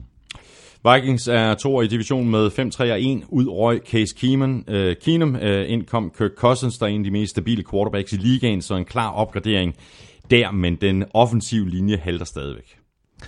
Den offensive linje er en katastrofe for Minnesota Vikings. Jeg vil sige det på den måde, at det har hjulpet dem virkelig, virkelig meget at få Pat Elfline tilbage. Pat Elfline har været skadet, og øh, han er kommet ind, og altså øh, det er trods alt øh, 20% af den offensive linje, der drejer sig om, når du, når du sætter en mand på, eller du fjerner en mand. Og øh, med Pat Elfline tilbage, der er der bare sket noget på den her offensive linje. Det er meget, meget positivt for Vikings set på den lange bane, at han er kommet øh, tilbage ind. Mm. Øh, kan de så få de her fem til at spille øh, sammen og blive bedre og bedre efterhånden, som sæsonen sæsonen skrider frem, jamen så er der faktisk positive tendenser, og så fik de også running back Dalvin Cook tilbage. Ja. Og øh, Dalvin Cook øh, havde øh, 16 løb for 16 yards cirka, men så havde han lige et enkelt for 71. Øh, og det er, jo, det er jo det, som, som Dalvin Cook han kan, og som, som Latavius Murray han ikke kunne, nemlig det her eksplosive øh, løb, og det her med, at når han først, i øvrigt det løb, som, som Dalvin Cook havde der på 71, øh, der bruger NFL noget, der hedder Next Gen Stats til at måle forskellige ting med. Det var det hurtigste. Han opnåede den hurtigste højeste fart, nogen spiller har opnået i NFL på nuværende tidspunkt i år. Øh, så det viser jo den topfart, som Dalvin Cook han har, at øh, han er super, super eksplosiv. Øh, så øh, bedre offensiv linjespil, et løbeangreb, som har en, en home run trussel hver eneste gang i, i Dalvin Cook. Det vil gøre livet nemmere for Kirk Cousins. Så skal vi have Stefan Diggs tilbage fra skade. Vikings er jo, apropos det her spørgsmål, der var tidligere, hvem der bestemmer, hvem der har mm. bye week, altså fri uge, hvornår, mm. så er det super vigtigt for Vikings, at de her i en situation, hvor de har været en lille bitte smule småskadet, ja. og så videre, nærmest mere eller mindre midt i sæsonen, får deres fri uge nu her, de får mulighed for at få Stefan Dix tilbage. Der er andre spillere, som, har, som, som er småskadet. Ikke? Det er virkelig, virkelig vigtigt ja, for ja. dem. Så et godt tidspunkt for dem at have fri uge på. Mm. Det her Vikings-hold kan godt blive rigtig giftige i den ja, anden halvdel af sæsonen. Og forsvaret er ved at spille sig op. Og, det er det, jeg mener. Hvis ja. forsvaret er ved at være på niveau med sidste år, og angrebet mm. bliver kun bedre herfra, mm. forhåbentlig. Vikings gik jo ind øh, nærmest i den her sæson sådan med, med Super Bowl eller Bust øh, skrevet som overskrift. Øh, altså, holdet er jo sådan som jeg ser det, jo ikke bygget til, at, at vinduet er så lille, at det skal ske i år. Det kunne lige så mm. godt ske næste år, eller mm. næste år igen. Jeg fik faktisk en, en, en DM på Twitter i går fra uh, Nils Storm Knigge, som jeg også er mm. Vikings-fan, ligesom du er. Uh, jeg, han jeg kan lide ham. han skriver sådan her, uh, hvem vil du helst have på kontrakt fra 2019 til 2023? Daniel Hunter til 69 millioner for de fem år, eller Khalil Mack til 118 millioner for de fem år. Jeg tror, det var et uh, retorisk spørgsmål, fordi uh, Nils uh, fortsætter sådan her. Det ser ud til at være noget af et scoop. Vikings har gjort sig der generelt uh, ret stærkt, hvor mange centrale brækker i Vikings forsvar, som Rick Spielman er lykkedes med at låse meget længe. Rhodes 2022, Griffin 2022, Smith 2021, Joseph 2022, Hunter 2023, Kendricks 2023, og på den anden side af bolden, jamen der er heller ikke helt udsultet Dix til 2022, Cousins og Thielen til 2020. Uh, han rammer da hovedet på sømmet, gør han ikke? Og det gør han fuldstændig, og det her med, at vinduet øh, for de fleste klubber er åbne øh, må, måske i et enkelt år, eller måske i to år. Der man sige, det, det startede sådan set sidste år for Vikings, og så er det øh, forholdsvis åbent i år. Men til næste år, med, med alle, den her, alle de her forsvarsspillere på plads, hvis de kan opgradere den offensive mm. linje, og måske give Kirk Cousins et våben mere, øh, så er jeg ved at være der. Altså, så, så, så ser de rigtig, rigtig mm. godt ud, og det er nemlig imponerende, at de formåede at få Daniel Hunter signet til den kontrakt, fordi han jo ikke på det tidspunkt, hvor han skriver under på den her kontrakt, har bevist de ting, som han har bevist i år. Øh, da Vikings skrev kontrakt med ham der sidste år, øh, eller inden den her sæson, så tænkte jeg, men fint nok, vi har ja, en ung ja. pass rusher, det er vigtigt, fordi der er unge pass rusher. Der var ingen, der kunne have øh, regnet ud, at han skulle føre ligaen i 6 her ved halvvejspunktet med, med, med, med 10,5 sack, og det hele taget bare øh, har været en force hele året for dem. Så jo, vinduet er også åbent for Vikings det næste år, 7, 9, 13 og så videre, men det ser godt ud på nuværende tidspunkt. Packers øh, ligger tre af divisionen med 3, 4 og 1. Øh, noget skuffende, må man sige. Øh, de skal være glade for, at de er i en tæt division, så de stadigvæk har chancen for at krabbe sig tilbage, hvis de kan få, øh, få, få det her på sporet, de begynder mm. at, nå, at, at vinde nogle af de her tætte kampe. Altså, nu, nu tabte de til, til Patriots, og de tabte med to touchdowns, men hey, de kunne jo godt have vundet. Altså, så havde situationen set anderledes ud. På de tre, fumbles, de tre, fumbles, de tre, fumbles, personlige de fejl. De 3-4-1 nu, ja. ikke? De er lige tabt til Rams og til Patriots. Og seriøst, de kunne have vundet begge de to kampe. Ja. Ikke? Så havde det været 5, 2 og 1. Og så havde øh, de ligget der lunt i svinget. Øh, altså, øh, det her, det, altså de sidste 14 dage har været en katastrofe for Packers, og det viser jo bare, hvor vigtige alle facetter er på et amerikansk fodboldhold, fordi øh, forsvaret faktisk har gjort det ganske udmærket imod både Rams og mod Patriots. Øh, angrebet smider sejren væk imod Patriots, special teams smider sejren væk imod Rams, og derfor så kan jeg godt forstå, at frustrationen den lyser ud af ansigtet på, på Aaron Rodgers. Mm. Øh, altså, super altså helt igennem fantastisk quarterback, øh, som jeg jo har den største respekt for, på trods af, at han spiller for, for Osterhoderne. Ikke? Øh, og lige nu, der er hans hold 3-4-1. Mm den havde jeg ikke set komme ind Nej, det havde jeg godt nok heller ikke. Og McCarthy havde jo en undskyldning klar sidste år, fordi der blev Rodgers skadet, var det i uge 6 eller sådan noget, og så gik det bare ned ad bakke for mm. Packers. Packers var ingenting uden Rodgers. Så hvad er undskyldningen for, for McCarthy i år? Øh, Udover alle de, de personlige fejl og måske jamen, lidt altså, uheld. Som, som vi snakkede om i, i, i programmet i dag, altså turnovers og penalties will kill you, og, ja. og, og de her turnovers har bare været med til at slå Packers ihjel. Altså, de havde Patriots på korne, og de havde også uh, Patriots, eller hvad hedder det, Rams, der, præcis der, hvor de gerne ville have dem. Mm. Og begge kampe ender på fumbles. Ja. Lions, de ligger øh, sidst i divisionen 3 og 5. Øh, det har været sådan lidt øh, gennemsnitligt, øh, men i det mindste så har de fået i gang i deres løbeangreb efter rigtig mange år, hvor de overhovedet ikke har haft produktion på den øh, position. Øh, det gør så også, at det er blevet noget nemmere for Matthew Stafford, øh, der heller ikke bliver ramt lige så meget, som han gjorde øh, for eksempel sidste år. Øh, sagde, sagde du lige det? Altså, øh, øh, ugen efter, at han blev lagt ned 10 gange af Minnesota Vikings? Det har du fuldstændig ret i, men hvis du kigger på statsen, altså for hele sæsonen, han fik jo simpelthen så mange tæv sidste år, ikke? Jo, det gjorde han, men han er også, øh, altså han er blevet ramt også i år, men, men, men rigtigt, den offensive linje for, for Lions har været en positiv overraskelse, selvom de blev fuldstændig ydmyget af, af Vikings i weekenden. Karrion Johnson, running backen, de har fået ind, har været rigtig, rigtig positivt, mm. har haft flere kampe med over 100 yards, efter at øh, Lions jo ikke har løbet for, for 100 yards siden, er det 2013 eller noget den retning øh, med, med uh, Reggie Bush.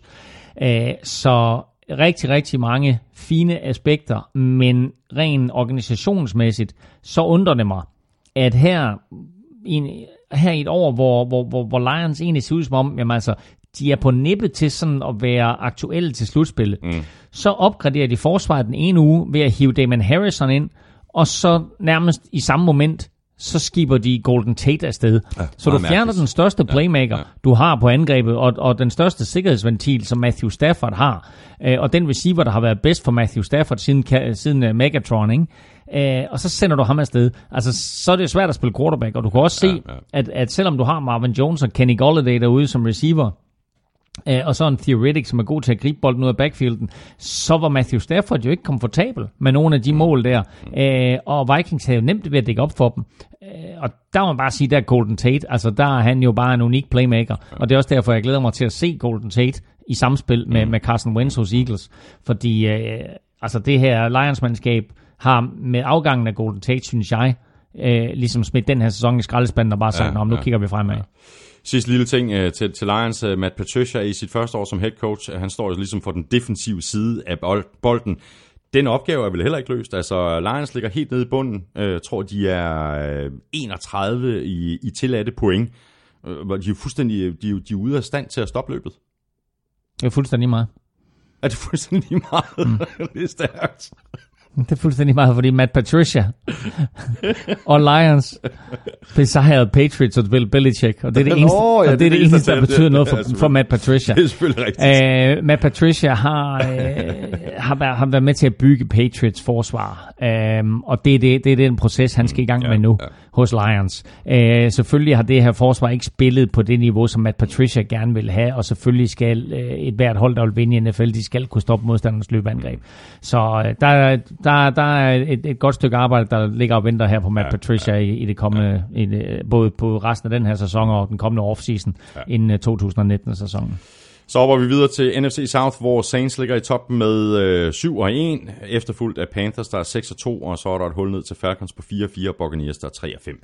Øh, Saints, jeg har tjekket også mine noter fra sidste år, der stod højoktan angreb, og det kan vi bare vist roligt konstatere, at det er igen i år. Altså Drew Brees, 39 år gammel, han er bare Drew Brees, og han har en MVP-sæson øh, igen. Øh, det har så været godt for, for, for, for det her angreb øh, at få Mark Ingram tilbage. Han kom tilbage fra sin karantæne, jeg tror det var i uge 5, han sad ude de første fire uger. Mm. Øh, det giver ligesom øh, angrebet en, en anden dimension, at, at Ingram også er på banen. Ja, og det interessante, det var jo, at den første uge, han er tilbage Ingram der, der, der benytter ham, Saints ham rigtig, rigtig meget, og øh, det er nærmest ham, som, som overtager hele ansvaret på running back-positionen. Mm. Men øh, siden, der er de nærmest gået tilbage til det, som de havde med Alvin Kamara. Nemlig at de bruger ham øh, både øh, i, i, altså ude i, i spillet midt på banen, men også ned omkring mållinjen, fordi han nede på mållinjen giver dem et, et mere interessant våben end Mark Ingram er. Altså Mark Ingram ved du, at han, han, han løber et eller andet sted mellem de to tackles. Øh, Alvin Kamara, jamen han kan løbe mellem de to tackles. Han har også fart nok i stængerne til, at han kan springe ud på ydersiden. Han kan også løbe ud og gribe bolden. Uh, og, og er jo et, et våben, du ikke kan stoppe, hvis det er sådan, at du prøver på at smide en linebacker på ham. Så Alvin Kamara er et bedre ja, konst, våben for konstant dem. mismatch, ikke? Det er det. Men Mark Ingram giver dem lige den der, det man kalder en change of pace back, altså fra at det er sådan, at det er sådan en, en hurtig uh, running back som Alman Kamara, så får du lige den lidt tungere mm, mm. Uh, Mark Ingram ind, og så skal forsvaret lige omstille sig på det. Ja, ja. Så han kan være med til at trække lidt kræfter ud af forsvaret, men det her angreb her er blevet, altså udover selvfølgelig, at det er Drew Brees' angreb 100%, men så er det blevet Alman Kamara, som er omdrejningspunktet. Ja, og så har du lige en uh, Michael Thomas, som med sin hurtighed og styrke og størrelse og også bare er et mismatch. Altså prøv lige at, prøv lige, prøv lige at dække den mand op, ikke? Ja, og så holde øje med, med gul klud her de kommende dage for at se, om det rent faktisk lykkes uh, Saints at skrive kontrakt med Des Bryant, fordi uh, så, så har du altså en, ja. en, en trio af receiver der, der hedder Michael Thomas, mm. Des Bryant og så den, den unge Traquan Smith, uh, og så suppleret med, med, med de her running backs her. Og så har du en, en, en tight end i Ben Watson, som er mega undervurderet, 38 år gammel og bare... Fuldstændig altså, stabil. Ja, helt stabil, og, og, og altså vildt fede catches ja, ja. at se på og score touchdown i weekenden og så videre. Uh, lille sidste ting til Saints, eller to ting, har du mere? Nej, Nej, øh, to jeg ting. har meget mere, men... Et, to ting. Deres forsvar var jo helt horribelt til at starte med i sæsonen. Ja, ja. Har virkelig spillet sig op. Mm. Spillet rigtig godt imod Vikings. Spillet rigtig godt imod Rams. Det kan være nøglen til at vinde. Øh, ikke bare kampe i den her sæson. Sikre sig første seed og måske også komme mm. i Super Bowl. Øh, Saints har kun været første seed én gang i al den tid, Sean Payton han har været head coach. Var 2009, det var også det år, de vandt Super Bowl. Mm. Så det er væsentligt for Saints at blive første seed og få hjemmebane hele vejen igennem slutspillet. Så har vi Panthers, der er 6-2. Jeg må tilstå, at jeg er begyndt at tro mere på dem, end jeg gjorde først på sæsonen. Øh, North Turner har ændret Cam Newtons spil og hele øh, angrebet, og det har vi talt om øh, også tidligere i dag, og vi talte også om det i, i, i, i sidste uge. Øh, og så har vi også talt om øh, Christian McCaffrey, øh, som vi så sådan i flashes sidste år, men han har altså, virkelig for alvor brudt i, igennem mm. i år, og vi ser virkelig hans, øh, hans styrke, så, altså lynende hurtigt. Ja, og, og igen øh, lidt det samme som med Saints, så det her øh, Panthers hold, det er også et hold, som måske startede lidt langsomt ud, og så bare stille og roligt har bygget på og på. Og øh, så må vi sige, at, øh, at de nye offensive tendenser, der er kommet ind, øh, har Cam Newton taget til sig. Øh, han har stadigvæk evnen til at løbe selv, og samtidig så har han så fået et angreb ind, som er sådan øh, helt moderne, mm. med alle de her øh, mange forskellige ting, der nu foregår i, i NFL, øh, omkring øh, misdirections og jet sweeps osv. osv.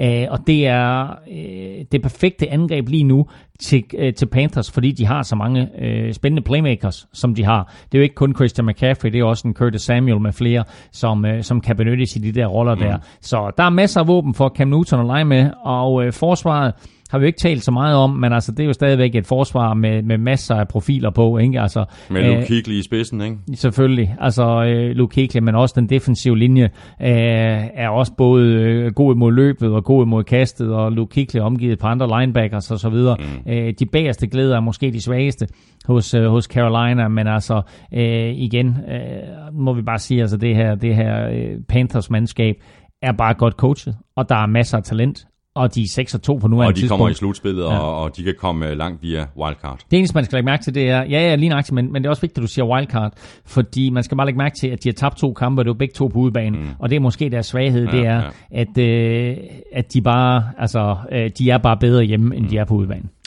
Falcons, de er noget skuffende 4 og 4. De har godt nok også været hårdt ramt af skader, øh, blandt andre øh, Keanu Neal og Dion Jones, øh, og det har selvfølgelig påvirket det her Falcons forsvar. Det har det, men altså det positive det er, at Dion Jones jo med stor sandsynlighed kommer tilbage øh, her inden for alt for lang tid, og det gør Devonta Freeman måske nok også, mm. øh, så både offensivt og defensivt får de altså en tilføjelse, og man skal bare lægge mærke til, at her i weekenden, der spillede øh, Atlanta Falcons sin bedste kamp defensivt, da de besejrede Washington Redskins Redskins. Øh, og den mest positive aspekt ved det, det var faktisk, at de var i stand til at lukke ned for Redskins løbeangreb. Redskins blev også ramt af nogle skader på den offensive linje, det øh, skal man selvfølgelig lige forholde sig. Mm. Men, øh, men de lukkede altså ned for Adrian Peterson, og det har ellers været den øh, helt store akilleshæl for Falcons forsvar indtil videre øh, i den første halvdel af sæsonen her, det har været, at man kunne løbe bolden mod dem. Og kan du først løbe bold mod et, et hold, så er det forsvar nødt til at bruge lidt flere kræfter til at stoppe løbet, og så bliver der pludselig åben for kastet. Så det her faktum, at de nu pludselig ser ud som om, at de har fået forsvaret til at fungere mm. lidt bedre, at de er i stand til at stoppe løbeangrebet. Nu kommer Dion Jones formodentlig tilbage snart. Altså, der er bare positive aspekter mm. med det her Falcons mandskab. Så øh, du skal ikke lukke døren på Falcons, Nej, som, som jeg nævnte tidligere. Nej. De er 4-4 nu. Ja. De var 4-4 sidste år, og de kom i slutspillet, ja. og de var altså et incomplete pass fra at ja, besejre Eagles i, i playoffs. Ikke? Og som vi også har været inde på øh, tidligere i dag, så har Steve Sarkisian, altså den nye øh, andet års øh, offensiv koordinator for Falcons, fået meget, meget bedre fat om, øh, om angrebet. Og altså, du har altså Matt Ryan, og du har øh, Julio Jones og Calvin Ridley. Det er vel en af de bedste wide receiver du i hele ligaen.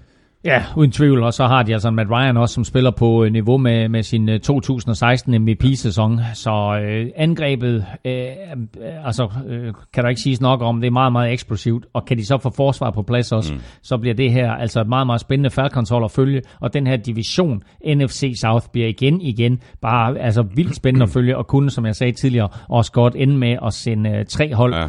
I, øh, i playoffs. Altså, at du gennemgår dem senere, så kan vi lige tage dem der, når, når, når vi snakker... Vi, vi, vi tager øh, slutspilsscenariet præcis. til sidst. Godt. Ikke? Så har vi det sidste hold, som måske, øh, nej, som helt sikkert ikke skal, skal gøre sig nogen forhåbning om at komme med i slutspillet i år. Det er Buccaneers, de ligger i bunden med 3 og 5. Endnu en skuffende omgang. Øh, James Winston er en skuffelse, og når Ryan Fitzpatrick er ens bedste bud på quarterback, så har man ligesom et øh, problem på den øh, position. Ikke at Fitzmagic ikke har leveret blændende præstationer, men han er selvfølgelig ikke fremtiden i Tampa Bay. Nej, altså man taler meget om, om, om quarterback bust, eller ikke bare quarterback bust, men draft bust i det hele taget. Og øh, James Winston blev valgt nummer et af alle spillere i 2015-draft, når Marcus Mariota blev valgt nummer to.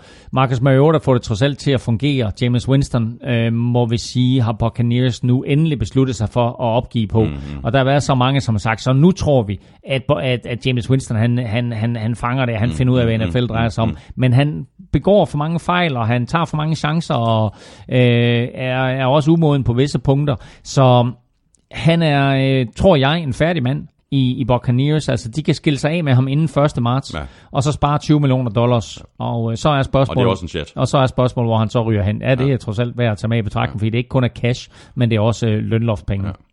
Og så, øh, altså det er selvfølgelig et problem for Dirk Cutter og, og resten af, af, af hele ledelsen i, i, i Buccaneers, at de skal finde en løsning på, hvem skal være quarterback øh, mm. for Buccaneers næste år. Og så kan de så også godt bruge en, en del af offseason på at, at, at finde ud af, hvad der, skal, hvad der skal gøres ved forsvaret.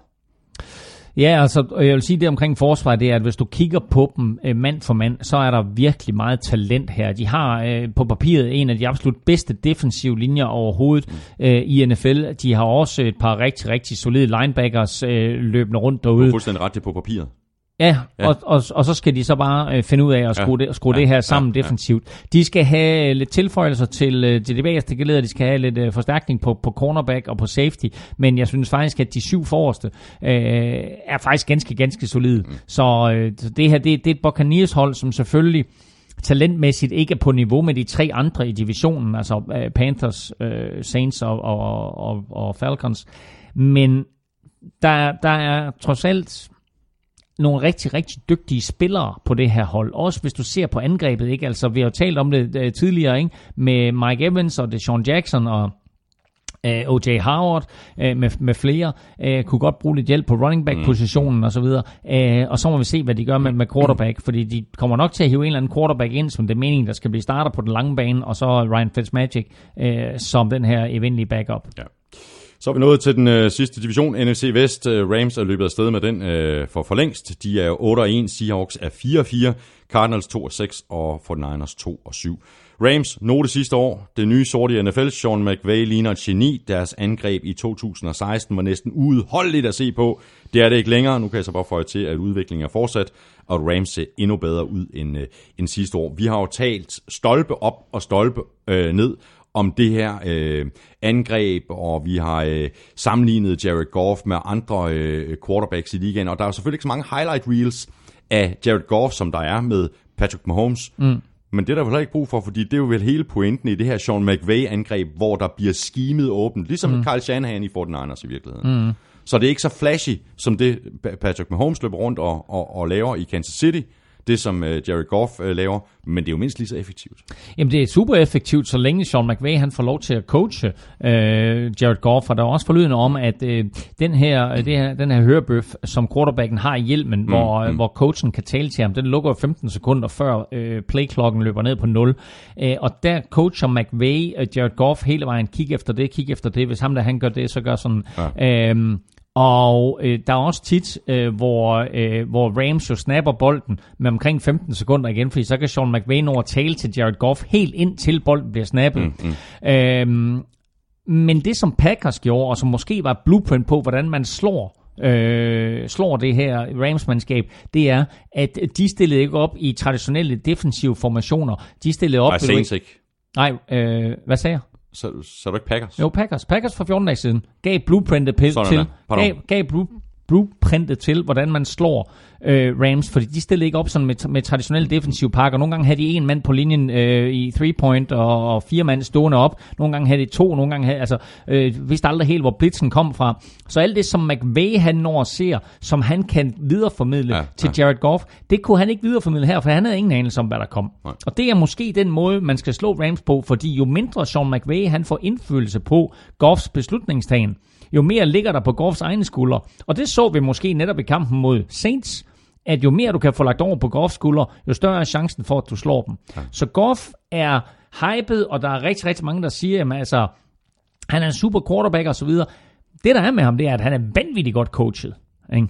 Altså, en Drew Brees i Sean McVays angreb, eller øh, Aaron Rodgers i Sean McVays angreb, ikke? Altså, det vil være giftigt. Ja. Ikke? Her, der har du et spørgsmål om en ung quarterback, der er vanvittigt godt coachet, ja. og jeg tror, at Rams kan godt få problemer på den lange bane, når det sådan, de møder forsvar, som, som har, har, har fundet den der nøgle til, ja, hvordan man, man, øh, man, man besejrer Jared Goff, og dermed besejrer øh, Los Angeles Rams. Og apropos øh, forsvar, så øh, ser Rams forsvaret selvfølgelig øh, godt ud, men det kan vel blive endnu bedre i løbet af den, altså den sidste halvdel af sæsonen, hvis Sue og Donalds, mm. De for alvor finder ud af, hvordan de skal spille sammen på den linje der. Mm. Der vil det ende med at blive giftigt, ikke? Så har de nogle, nogle problemer nogle andre steder i forsvaret. Jo, men altså, Rams er ude i så store problemer på den defensive linje, så de rent faktisk har begyndt at, at benytte en Dommer Kansu som defensive end. Så der var flere plays i weekenden nu her mod Saints, hvor øh, det var Aaron Donald i midten, og så var det Dante Fowler på den ene defensive end, og så var det en Dommer Kansu på den anden defensive end. Og det var ikke meningen dengang, at de ligesom hæv, hæv øh, en Dommer Kansu ind, at det var den måde, det skulle fungere på. Men det er deres bedste løsning lige nu. Øh, og øh, så er det klart, så får de forhåbentlig Agib Talib øh, tilbage på et tidspunkt, og det vil også hjælpe de defensive tropper. Ja. Men det her forsvar har lige nøjagtigt de udfordringer, som jeg var bange for, at de havde inden sæsonen. Mm, mm. Øh, men meget af det bliver opvejet af, at de har den her øh, vidunderlige offensiv, der er så sjov at se på. Ja. Seahawks, de er 4-4, har overrasket positivt. De ligger nummer to, øh, langt bedre end forventet, og jeg må bare tage hatten af for den proces, der er i gang i Seattle. Jeg troede, det ville være en lang øh, genopbygning, ikke mindst øh, på, på forsvaret, men det virker til, at, øh, at der stadigvæk er den her ånd øh, omkring holdet, og øh, selvom, selvom spillerne får en stor del af nye, og så vi må bare let på hatten for, for Pete Carroll. Øh, den offensive linje så også øh, bedre ud, end den har gjort øh, længere, og de har fået et løbespil igen i år, som de heller ikke havde sidste år. Der er rigtig mange positive tendenser for Pete Carroll og, og Seattle Seahawks. De har hævet en øh, fyr ind, der hedder, øh, men han øh, hedder øh, Tom eller Scott Solari, øh, som er offensive line coach, og han har altså virkelig, virkelig sat sit aftryk på den her øh, offensive linje for Seahawks. De har også fået nogle spillere ind, som har overrasket positivt. De har investeret øh, kraftigt både i free agency og i draften igennem nogle år. Det er ligesom om, at øh, det, det giver altså bonus nu. Øh, så har de besluttet sig for, at de vil løbe bolden tungt og lade knap så meget ligge på skuldrene af Russell Wilson, og det har også givet bonus. Øh, lidt ærgerligt for dem, så bliver Chris Carson jo skadet i weekenden, ja, ja. og øh, dermed så var det Mike Davis og øh, den her rookie, Rashad Penny, der skulle løbe bolden. Et, Ikke- højt, ikke- et højt draftvalg. Ja, første runde, ja. Øh, og, øh, og, og, og, og, og lidt skuffende for dem, eller måske knap så overraskende, så var det ikke lige så effektivt, når Chris Carson løber bolden. Øh, men så snart du har en offensiv linje, som kan øh, skabe noget plads for running backs, og som kan beskytte din quarterback, så bliver alt andet fodbold, både offensivt og defensivt, så bliver det bare nemmere. Og det betyder også, at det her Seahawks-mandskab, som var en af dine positive overraskelser i år, øh, at det øh, spiller bare øh, fodbold på en anden måde og bedre, end vi havde troet på forhånd, og vinder flere kampe. Jeg havde ikke forestillet mig nu her ved halvvejspunktet, at Seahawks ville have vundet fire kampe. Nej, det. Så øh, super, super positive tendenser. De kommer ikke til at vinde divisionen, men jeg tror godt, de kan komme til at drille Rams en lille smule i weekenden. Ja, og må ikke, øh, man skal vel heller ikke udelukke, at de kan snige sig med på et wildcard. Det skal man på ingen måde udelukke. Altså, de er lidt i den, øh, i den situation, at, at de er nødt til at kigge til, til NFC Ja. øh, South, ikke? og så Ja, sige, okay, der er sådan ja. nogle gode mandskaber dernede, men de ligger med 4-4, og det gør Falcons også. Ja. Og det kunne godt være to af favoritterne til at få en wildcard-plads lige nu. Cardinals, de er 2 og 6. Øh, det er svært at vinde øh, fodboldkampe, øh, når man er det dårligste hold i ligaen til at løbe bolden, og det tredje dårligste hold i ligaen til at stoppe modstanderens løb. Ja, og det her det har på ingen måde været den debutsæson for øh, head coach Steve Wilkes, som han havde håbet på. Øh, han var jo defensiv koordinator hos Carolina Panthers med stor succes og, og øh, bliver headhunted ud som head coach til, til Cardinals. Og har ikke formået at, at tage det her, de her mange talenter, som jeg egentlig synes, at Cardinals besidder på mm. den defensive side af fodbolden, har ikke formået at tage dem, og så gøre dem til en slagkraftig enhed, øh, og slet ikke få dem op på det niveau, som han præsterede sidste år med, med, med Panthers forsvar. Så øh, han har fået en, en hård debut som head coach for, øh, for et NFL-hold, og mm. Josh Rosen har fået en hård debut ja. som quarterback for et NFL-hold. Han kommer ind og overtager efter to og en halv kamp for, for Sam Bradford, øh, og øh, har til tider lignet en rookie. Men der skete et eller andet i den kamp mod 49ers for 14 dage siden, hvor han kommer ind, øh, han, er, altså, han spiller hele kampen, men så kommer han ind der i fjerde kvartal, og mener, de er bagud 18-3 eller noget i den mm, retning. Mm og så fører han dem tilbage i det fjerde quarter comeback, og der er nogle af de kast, han leverer i den fjerde quarter.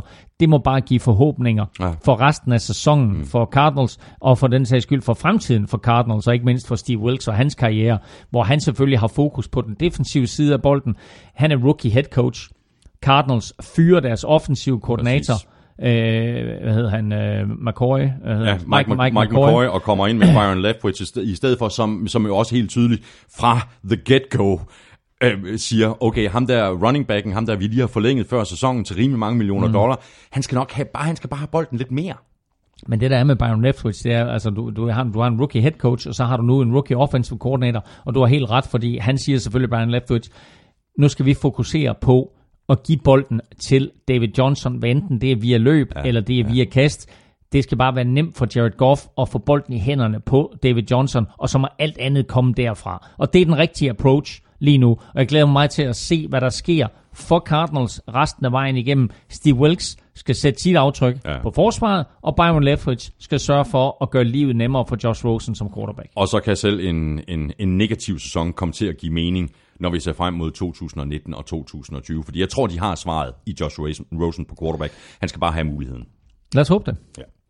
Så er vi nået til rosinen i pølseenden. Uh, mine 49ers 2 og 7, meget skuffende sæson. Uh, de mistede Jet McKinnon lige før sæsonstarter, så mistede de Garoppolo efter tre uger, og så er skaderne ellers bare regnet ned over det her hold.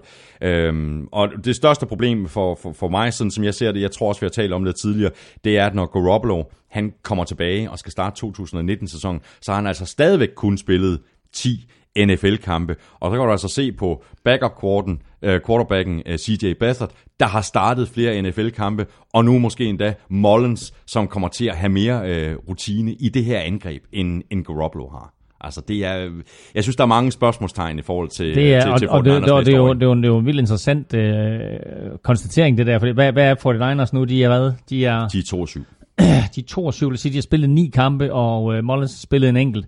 Uh, det vil sige, at han kan rent faktisk komme til at spille en halv sæson. Ikke? Ja, altså, hvis han starter hele vejen igennem fra nu af, så har han spillet otte kampe, og dermed så har han jo faktisk spillet præcis lige så mange kampe i det her angreb, ja. som, uh, som Garoppolo har. Som vi også talte om i den første udsendelse i dag, det interessante det er, hvad sker der med 49ers, hvis Mullins han, øh, han kommer ind, og han viser, at han har fuldstændig styr på det her Carl Shanahan-angreb. Fordi hvis han viser det, så synes jeg faktisk, at, at så viser han mere i år, end vi så for Garoppolo i starten af sæsonen. Mm. Og så bliver der reelt set kampen quarterback-pladsen til næste år. Det gør der. Øh, og så har du altså en undrafted free agent, som er vanvittigt billig, og så har du Garoppolo, som, hvad var det, han skrev, var det 22 millioner dollars, han skrev for om året, noget i den retning, ikke? Øhm, og, øh, og, og de fleste af de penge var, var selvfølgelig garanteret, men de kan altså stadigvæk godt smide ham på porten ja. øh, og, og spare en, en masse kugler. Fordi jeg synes ikke, at han var imponerende i de første tre det, kampe, han, han ikke, men, men der var intet, der var øh, imponerende i de der tre kampe, som startede sæsonen. Altså, der var intet, der var, der, var, der var kommet på sporet. Og han spillede jo slet ikke nær nær så godt, som han gjorde i de fem kampe, som han spillede i slutningen af sidste sæson, mm. hvor han jo kom ind, og han havde bare en, en, en, en, en, altså et lille snapshot af playbooken. Det var ikke engang playbooken, mm. han var begyndt at læse i. Det var simpelthen mm. udvalgte spil. Mm. Her, if, mm. gå ind og, og effektuere uh, ja. det her på banen. Og det gjorde han jo simpelthen bare til UG, ja. uh, kryds og slange, eller hvad man siger. Ja.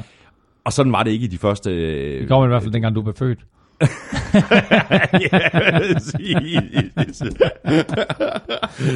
Nå, ja, men hvad det hedder... Øhm, en positiv ting, øh, altså øh, negativ ting øh, i forhold til 49ers, det er, at forsvaret har været til alt for mange point og alt for mange yards. Øh, en positiv ting for 49ers, det er, at der er komplet styr på den offensive linje. Det er ikke uvæsentligt. Er er der? Det skal du forklare Ja, det er ja, ja. Jamen altså, du har, øh, du har Mike McGlinchey, som vi har, ja, ja, ja. han er klar til at gå over på, på left tackle, når Joe Staley, han trækker sig tilbage. Mm. Alle de, de brækker derinde, altså, du ser, alle, ja. alle stats på, på, på den offensive linje er virkelig mm. godt, mm. især øh, mm. løbeangrebet. Altså, du kan sætte, her kan du sætte Jimmy Boygaard ind, og han får positive yards. Nej. Men prøv at, og det er jo det, det er jo, Carl Shanahan ved jo godt, øh, hvor det hele, det, Ja, det, det, det, det bunder og grunder. Ja. Og, det- og jeg har sagt det, og jeg siger det altid.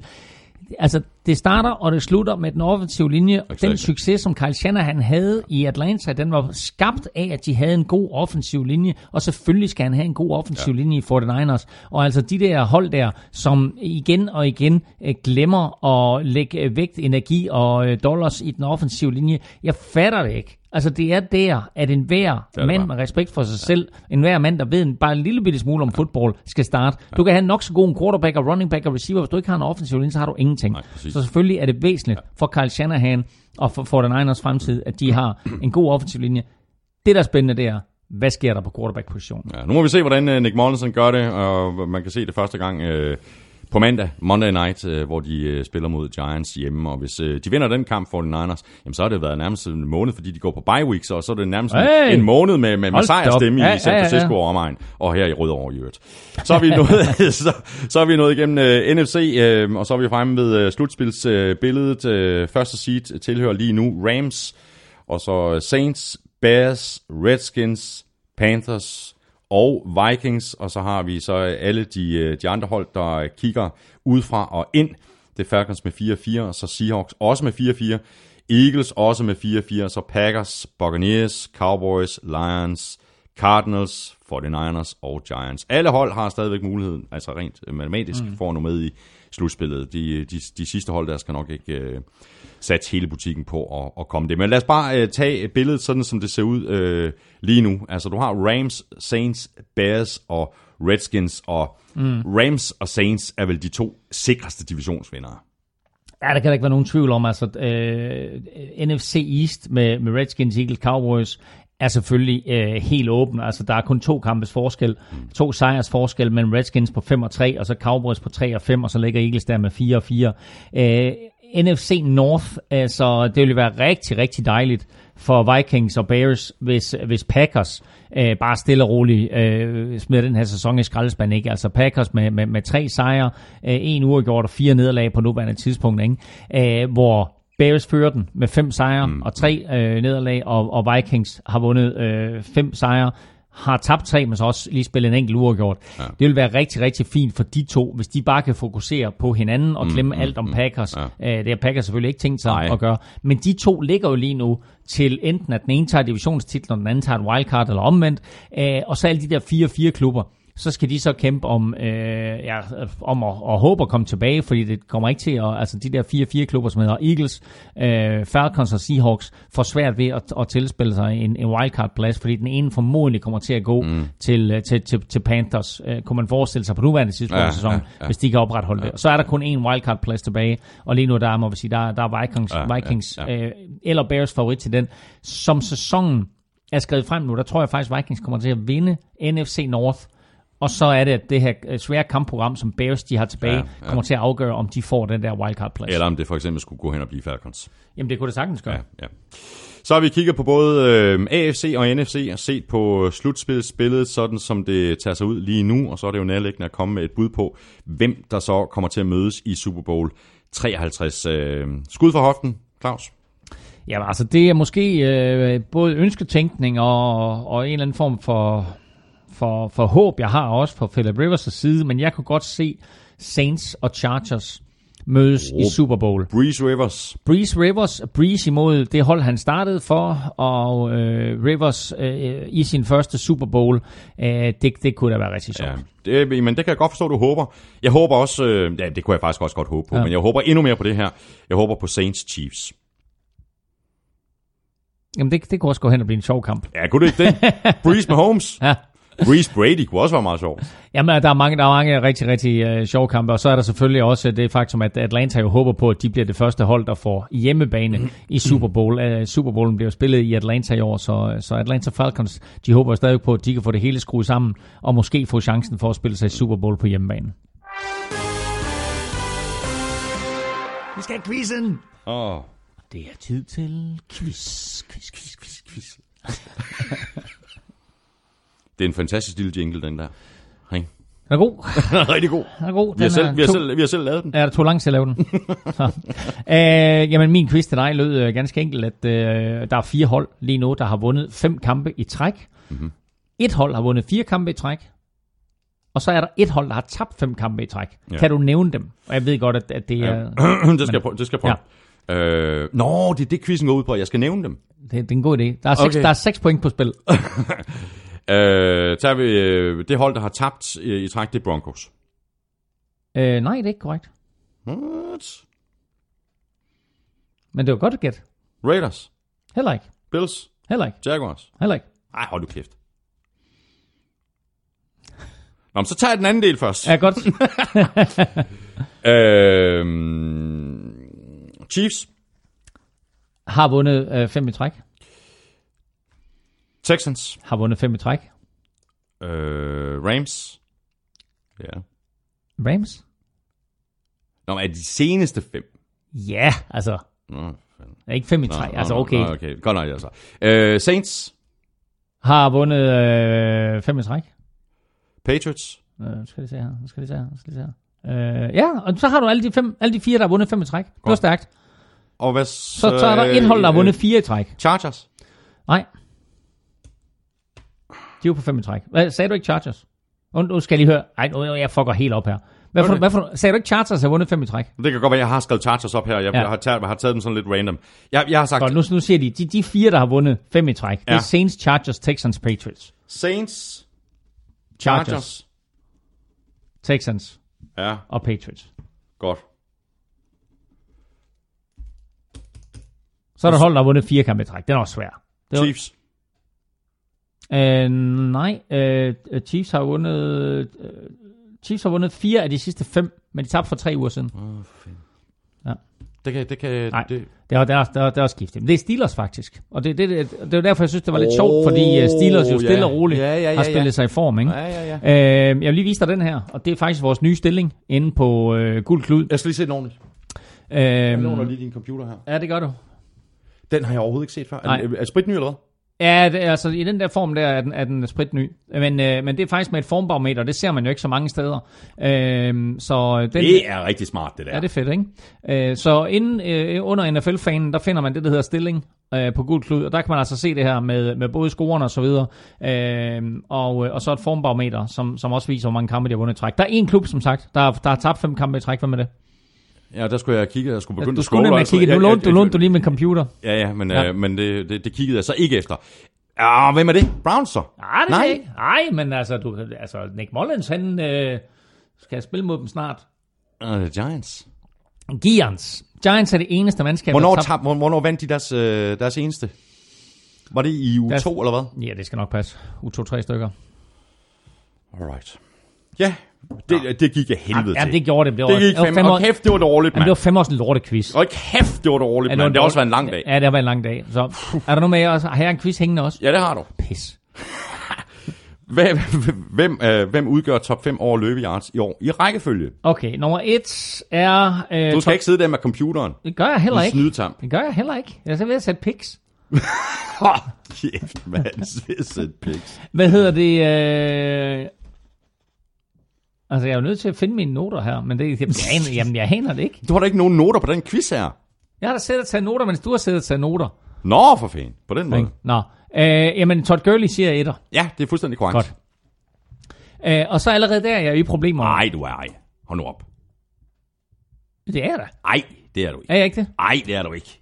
Vi har, Okay. vi har, vi har skamrost ham. Jamen altså, jamen altså, jeg er ude i Adrian Peterson, men, men det tror jeg ikke. Ej, Adrian Peterson er på listen, men han er nummer 5. Okay. Vi har skamrost ham. Melvin Gordon. Ham har vi også skamrost, han er slet ikke på listen. Nej. Uh, han spiller i, uh, i, i en klub, der sådan ligesom har spillet sig op. Nå, for helvede, og kæft, det er pinligt. det er så pinligt. James Conner. Exactly. Okay, ja, Godt. godt så. Og så en okay, anden, Så Gurley øh, 1 og James Conner 2, ja. Ja, Giv mig lidt hjælp. Du, du, skal, du, du, skal, du skal jage det, øh, det rigtige svar her, som træer, ikke? Jeg skal jage det. Ja. Kareem Hunt. Ja, Ja, godt. Du Og er så god, har du vi god, du god. Du burde være quizvært. og så har vi nummer 4, Uh, en spiller, som både du og jeg uh, valgte at holde os langt væk Ah, fra. Ezekiel Elliott. Præcis. Ah, okay, ja. Ja. Jamen, prøv, jeg var, jeg var Og så har vi altså. Adrian Peterson Okay, okay, nå. øh, på, på, på femteplads. Ja. Men det er da to- totalt fedt, det skrev Armstrong også øh, til mig i går, da han Ja. sendte mig quizzen. Det er da totalt fedt, at du har Adrian Peterson i top 5 Ja. i 2018. ja, men ham havde jeg. Så de to, jeg havde, var nummer 1 og nummer 5. De tre midterste der. Ej, James Conner burde også haft, men nå. Prøv at høre. Det været en lang dag. Ikke? Ja, vi, vi, var ikke super skarpe i det quizværk der. Nej, men nu skal, nu skal du være skarp. Ja. Nå. Uh. Fordi det kan godt være, at du har fyret nogle, øh, nogle øh, spiltips af Ja, øh, tidligere i dag. yes. Men øh, må ikke, at du har et eller andet i ærmet, som man kan gøre brug af, hvis man nu øh, spille på den lange bane. stempler ind på øh, Ja. oddset fra Danske Spil.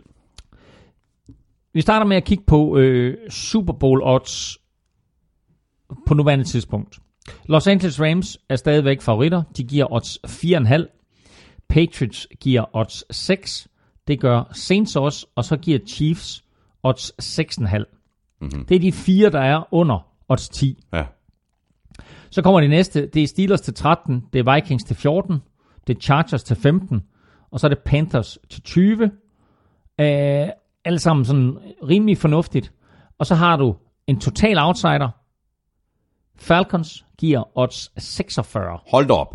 Du, øh, øh, okay, den er værd at smide noget mønt på. Øh, Den er, den er lille, den Altså- lidt, lidt far out, ikke? Men, men, men hvad med Chargers? Hvad prøv sagde Odds og- og- 15? Det var jamen, odds 15? Jamen, og det var det nemlig. Så, så Chargers til odds 15 kan jeg rigtig, rigtig godt lide. Øh, og øh, altså, jeg, jeg synes bare, at Chargers til odds 15 er sjov, og så synes jeg bare, at Falcons til odds 46. Jeg synes bare, det er så vildt. Og det, og det er selvfølgelig der, vi de er 4-4, men der er bare, altså du ved, de kan se den der Super Bowl på hjemmebane Ja, ude i ja, horisonten, ja, ja, og du ja. ved, de er kommet fra 1 og 4 til 4 og 4 og sådan lidt, ikke? Og de får Dion Jones tilbage, og Matt Ryan spiller på et godt højt niveau og så videre. Jeg synes bare, der er mange sjove tendenser der. Uh, I øvrigt så giver San Francisco 49ers det største odds af alle sammen. De giver større odds end Raiders. Raiders giver 1.501 i odds. 49ers giver 2.001 i odds. Også mere end Giants? Jamen Giants, de giver kun 1.001 i odds. Hvad, hvad, hvad har de gang i? ja, det er jo, det er, det er, det er total provokation. ja. Men hvis du vil, hvis du vil smide 10 og bare ved, i gram, så, så smid den på 49ers. Har du lige, øh, på, på, på, altså, fordi vi, vi, vi uploader også den her podcast Ja. i dag, så hvis du har et eller andet fantastisk øh, spiltips Ja, til ugens øh, kampe, som ja. du ikke allerede har fyret af i den første udsendelse, har du et eller andet øh, sådan lige i ærmet, som, øh, som dem, der har lyttet og har været meget Ja, ja. tålmodige med os, de siger, ah, det, det, så fik vi da det ud af det. Nå, et, et, godt, ja, et, et godt spiltips. Det er måske, det må- det må- det måske lige, det måske lige at stramme den lidt, fordi det har jeg faktisk ikke lige tænkt på, hvis jeg nu skal være helt ærlig. For jeg havde sådan set kigget fremad, jeg havde sådan lidt kigget på nogle sæsontips Nå, og sådan lidt, ikke? Men, altså, måde. men, men altså, jeg vil sige det på den måde, at øh, apropos Atlanta Falcons og, øh, og, og Super Bowl drømmene, så skal de Super Bowl drømme, de skal jo indfries ved at vinde kampe, og de skal meget, meget gerne vinde over Cleveland Browns i Ja, weekenden. ja.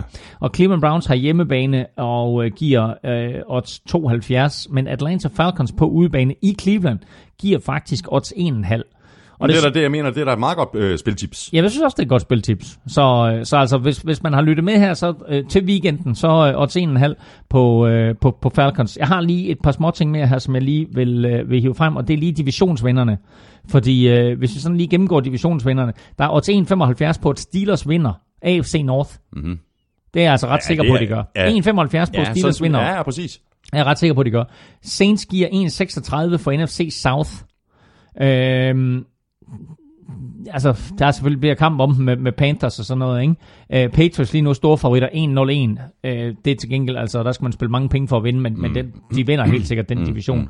South, der har vi, øh, altså AFC South, helt spændende. Texans giver 1,35. Titans 5,5. Jacksonville 8. Jeg og rører Col- ikke den division. Og Colts 15. Jeg rører ikke den Ej, jeg division. fortæller bare lige, hvad odds Ja, men 1,75 på Steelers på, de vinder divisionen. ja. Det er da vanvittigt ja. højt odds. Ja, så får du bare lige NFC East. Der er stadigvæk flere, der tror på, eller odds, bookmakerne der tror på, at Eagles vinder divisionen. 2,30 er der på dem, 2,5 på Redskins, 3,80 på Cowboys. Mm. NFC North, Vikings odds 2, Bears odds 2,80. Også et højt odds på Vikings. Odds 2 på Vikings synes ja. jeg faktisk også er rigtig, rigtig højt odds. Øh, og Packers til 6,5. Og så øh, NFC West 1,01 på Rams. Er der ikke noget at sige til. Nej. Og så AFC West 1,15 på Chiefs og 4,5 på Chargers. Altså, jeg siger bare, Ja, ja. Chargers har et godt angreb og kan spille forsvar. Ja. Hvor har vi Chiefs hen i den sammenhæng? Mm, mm. Ikke? Jo. De skal altså mødes en gang mere. Ja. Nå, så, jeg, jeg, er blevet, jeg er blevet meget klogere nu, Elming. Jeg går ind og laver en combo på øh, Steelers og Vikings. Steelers og Vikings, ikke? Er det ikke rigtigt? Altså, fordi det er sådan, ah, ved du hvad, og det giver OK, ikke? Det er to, og hvad Og, er det, og, en- og, 51? 3, og 3,5 igen for de to i kombination. Ikke tosset.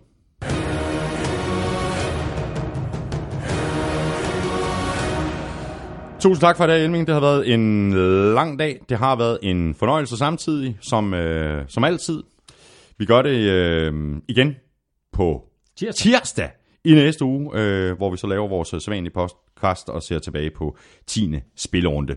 Stor tak til vores øh, gode venner fra Odset, fra Danske Spil og Tafel. Støt dem, de støtter os, og øh, tusind tak til dig, fordi du lyttede med.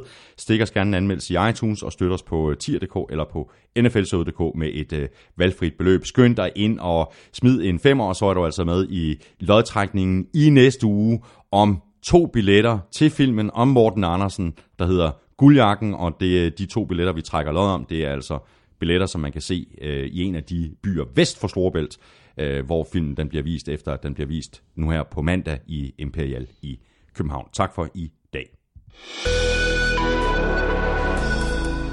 NFL-showet er produceret af Kvartrup Media, der også producerer Born Unplugged, podcasten om dansk politik, som jeg laver sammen med min fætter Henrik. Vi er tilbage på fredag med en ny omgang dansk politik, og Elming og jeg er altså tilbage på tirsdag i næste uge med mere om verdens fedeste sport. Ha' det godt så længe. Hot hot.